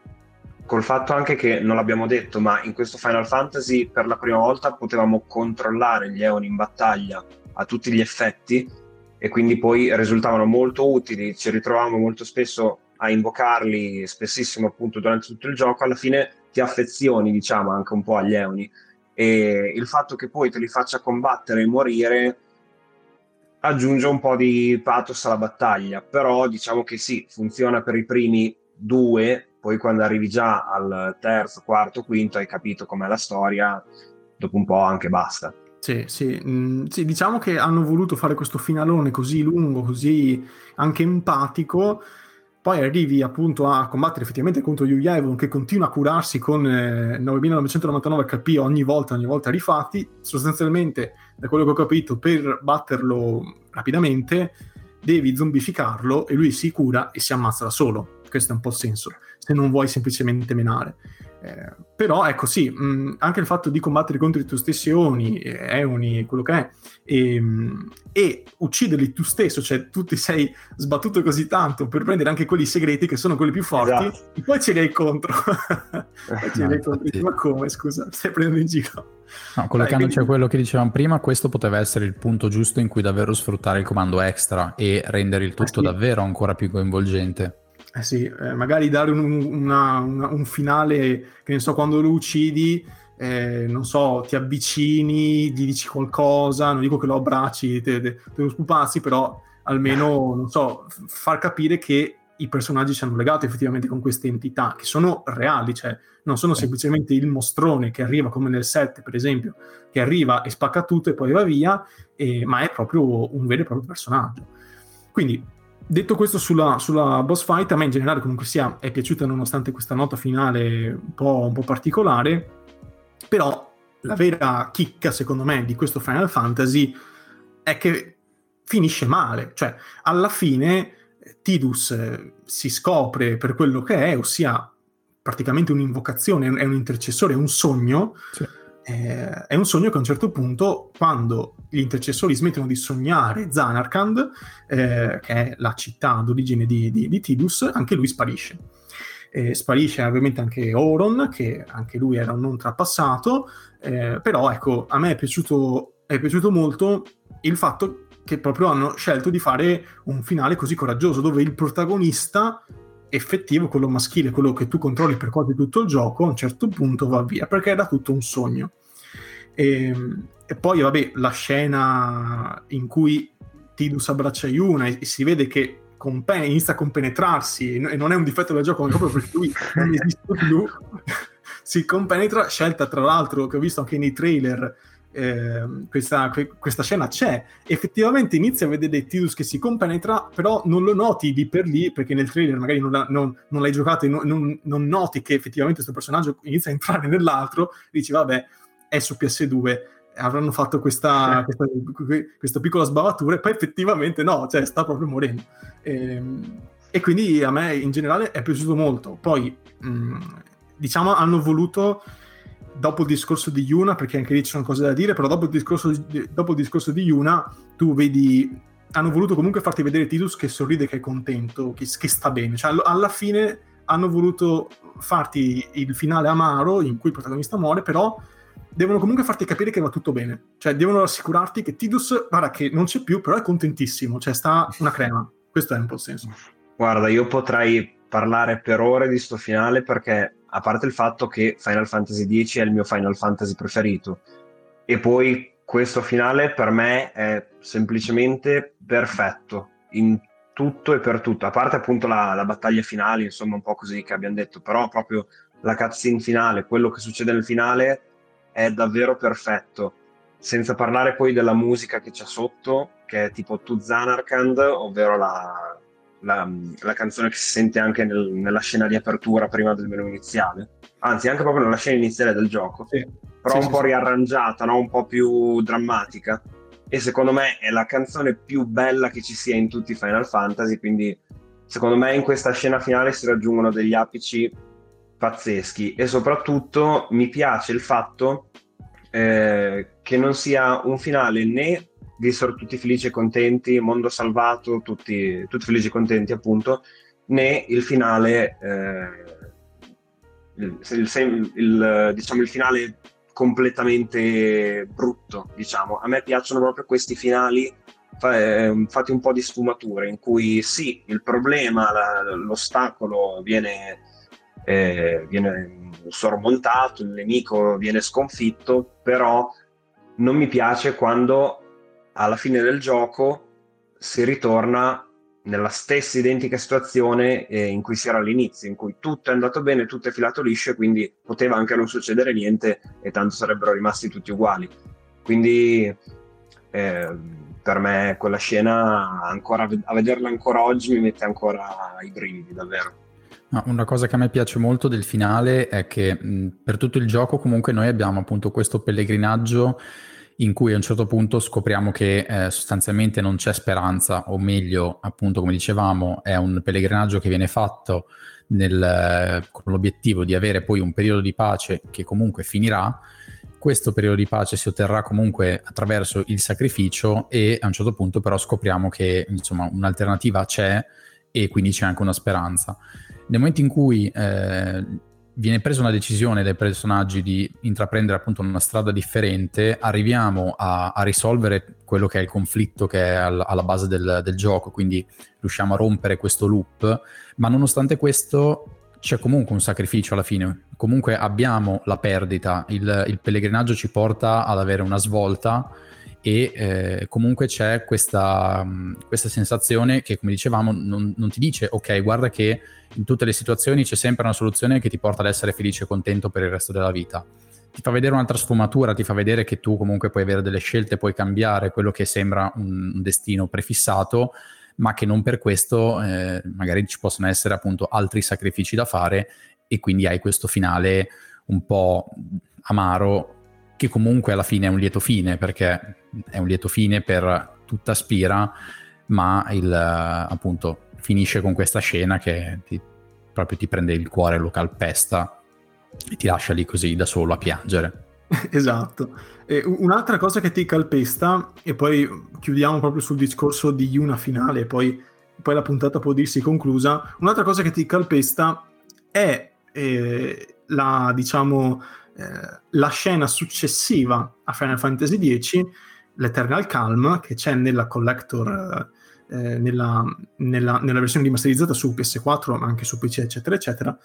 che fa da collante con il 10.2, che io devo ancora giocare, quindi non so effettivamente che seguito ci sarà alla storia originale, però ecco, in quella scena lì, e avviso chi non l'ha vista, insomma chi non ha giocato il 10-2, che,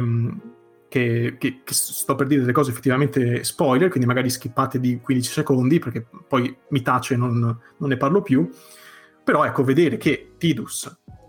c'è in quella scena là, o comunque sia ti fanno presagire, ti fanno vedere che c'è al 100%, che è imprigionato da qualche parte, che Yuna non, ha, non è andata oltre questa cosa qua, ma diciamo non è, non è andata avanti, è, è, rimasta lì col pensiero fisso, quindi non è che sia proprio maturatissima Yuna, cioè si vede che ha preso la sua vita in mano, che si è staccata da tutto quanto, ma che comunque col pensiero è ancora la vecchia avventura e, e, ti fanno vedere che Tidus potrebbe essere ancora vivo da qualche parte e, e lei parte proprio per, per trovarla. Ecco, questa cosa qua non è che mi... cioè, è una roba che un po' dici, vabbè, forse era meglio non farla sta roba qua, ecco. forse era meglio lasciare Tidus contento come una, come una Pasqua e, e, e fine, cioè, così. Allora, qua chiaramente non, non diciamo troppo perché devi ancora giocare il 10-2, però in linea di massima sono d'accordo perché proprio per quello che dicevo prima, che secondo me il finale di Final Fantasy X è perfetto, eh, ti posso già dire che secondo me di Final Fantasy X-2 si sarebbe potuto benissimo fare a meno. Secondo me io non ne sentivo per niente il bisogno, per me poteva benissimo chiudersi eh, col finale di Final Fantasy X appunto. E poi il 10-2 comunque l'ho giocato, mi è piaciucchiato, eh, però cioè, non, non, dico che avrei voluto che non esistesse, ma ecco appunto, non ne sentivo per niente il bisogno. E tra l'altro, volevo solo dire un'ultima cosa, faccio un piccolo passo indietro, poi giuro che sì, sì. Eh, possiamo andare in chiusura.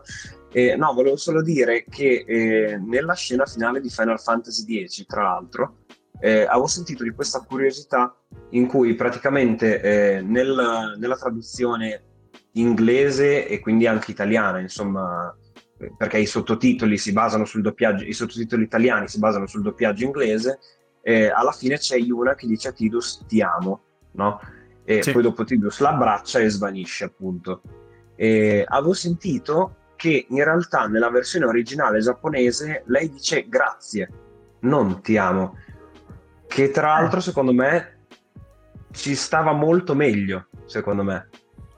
Ma... Grazie. Ma Forse... Secondo... Ma non saprei. Eh, dimmi, dimmi cosa pensi. Ma perché alla fine loro, cioè, è, quel, è, il Final Fantasy in cui effettivamente c'è amore, cioè c'è un amore che non dico che si consuma al 100%, però comunque si, si baciano, stanno effettivamente insieme. Di solito nei Final Fantasy, eh, io non ho giocato l'8, ma mi, mi, sembra che anche nell'8 ci sia questa cosa qua, però non lo so, alzo le mani, però nel 7 e nel 9 c'è sempre questo amore che c'è nell'aria, però non è che effettivamente si concretizza al 100%, mentre sì. qui sì. Quindi ci può stare che ti dica effettivamente ti amo, perché dopo tutto quello che c'è stato è un po' la chiusura, cioè ah, ho preso coscienza dei miei sentimenti e sono maturo abbastanza per dirteli. Mentre no, ma infatti... Ah, scusa, scusa.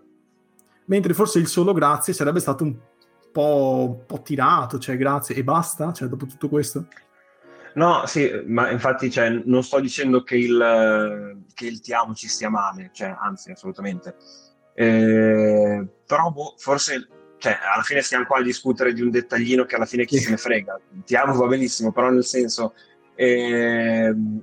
il ti amo comunque la vedo, mi sembra quasi molto più scontato come chiusura, no? Nel senso, stai perdendo il eh, il tuo amante, quello che è, insomma, definiamolo come vuoi, e c'è il ti amo finale, chiaramente. Invece quel grazie, secondo me, ci poteva davvero stare dopo, insomma, considerando che Tidus praticamente va bene che ha iniziato a viaggiare eh, con loro, con Yuna,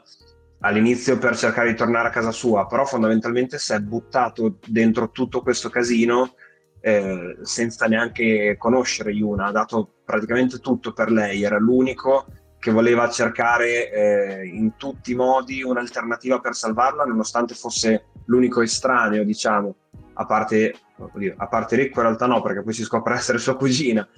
E quindi secondo me eh, quel grazie era comunque molto, molto più espressivo, cioè in, quel contesto era molto espressivo. Ha giocato a Blitzball per lei. Eh, esatto. sì, l'ha fatto. Eh, quindi già solo per quello per me Hall of Fame di qualunque personaggio di qualunque opera umana per sempre.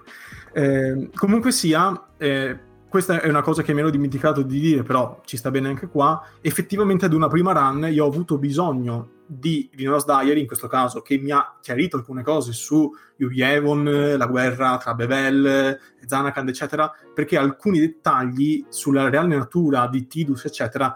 mi erano un po' sfuggiti. Quindi avere, dopo una prima run, dei dubbi ancora oggi, insomma, che, che, che, che l'ho giocato eh, da grande, eh, può essere anche sintomatico forse di qualcosina che poteva, essere, che, poteva essere spiegato un pochino meglio sulla vecchia storia, sulla vecchia guerra, quando arrivi nella piana della Bonaccia ti viene detto qualcosina sul vecchio conflitto che c'era tra Bevel e Zanarkand, però dopo un po' cioè, si perde quella roba là. Invece io su quel lato lì avrei voluto qualche dettaglio in più fin da subito. Quindi, mh, diciamo, per... Eh, fare anche questa puntata qua, effettivamente ho avuto necessità di andare a scavare un pochino, di unire qualche punto che ancora alla fine era rimasto sospeso. Questa è una cosa, insomma, che, che, che evidenzio. Ehm, poi, per quanto riguarda invece il discorso finale di Yuna, io ce l'ho qui sotto mano, non lo leggerò tutto, però a me è sembrato, a parte che è meraviglioso, è una roba mm, assolutamente da ascoltare mille, mille volte, perché col doppiaggio poi c'è tutto questo, questo pathos in più, ecco. E effettivamente a me è sempre sembrato, ma è, è, una roba che ho solo io in testa, cioè il dialogo è contestualizzato dalla trama e va bene così, però se uno volesse fare un pochino il malizioso, potrebbe leggerci quasi un comunicato di Square, di Squaresoft. Cioè, eh, sostanzialmente si ringrazia tutto quello che c'è stato prima, dicono tutti abbiamo perso qualcosa, come se loro avessero perso anche loro qualcosa unendosi con Enix, però queste sono di nuovo robe che ho solo io in testa che non esistono all'interno del gioco. Eh, ora che Sin è morto, ora che non so, la, la, crisi che avevano all'interno, ogni gioco era l'ultimo, è finita, adesso abbiamo i soldi, eh, uniamo le forze tutti insieme con Enix, di nuovo il parallelismo, il viaggio sarà duro, di nuovo lo dicono, il viaggio sarà duro, abbiamo tempo, abbiamo tanto tempo da stare insieme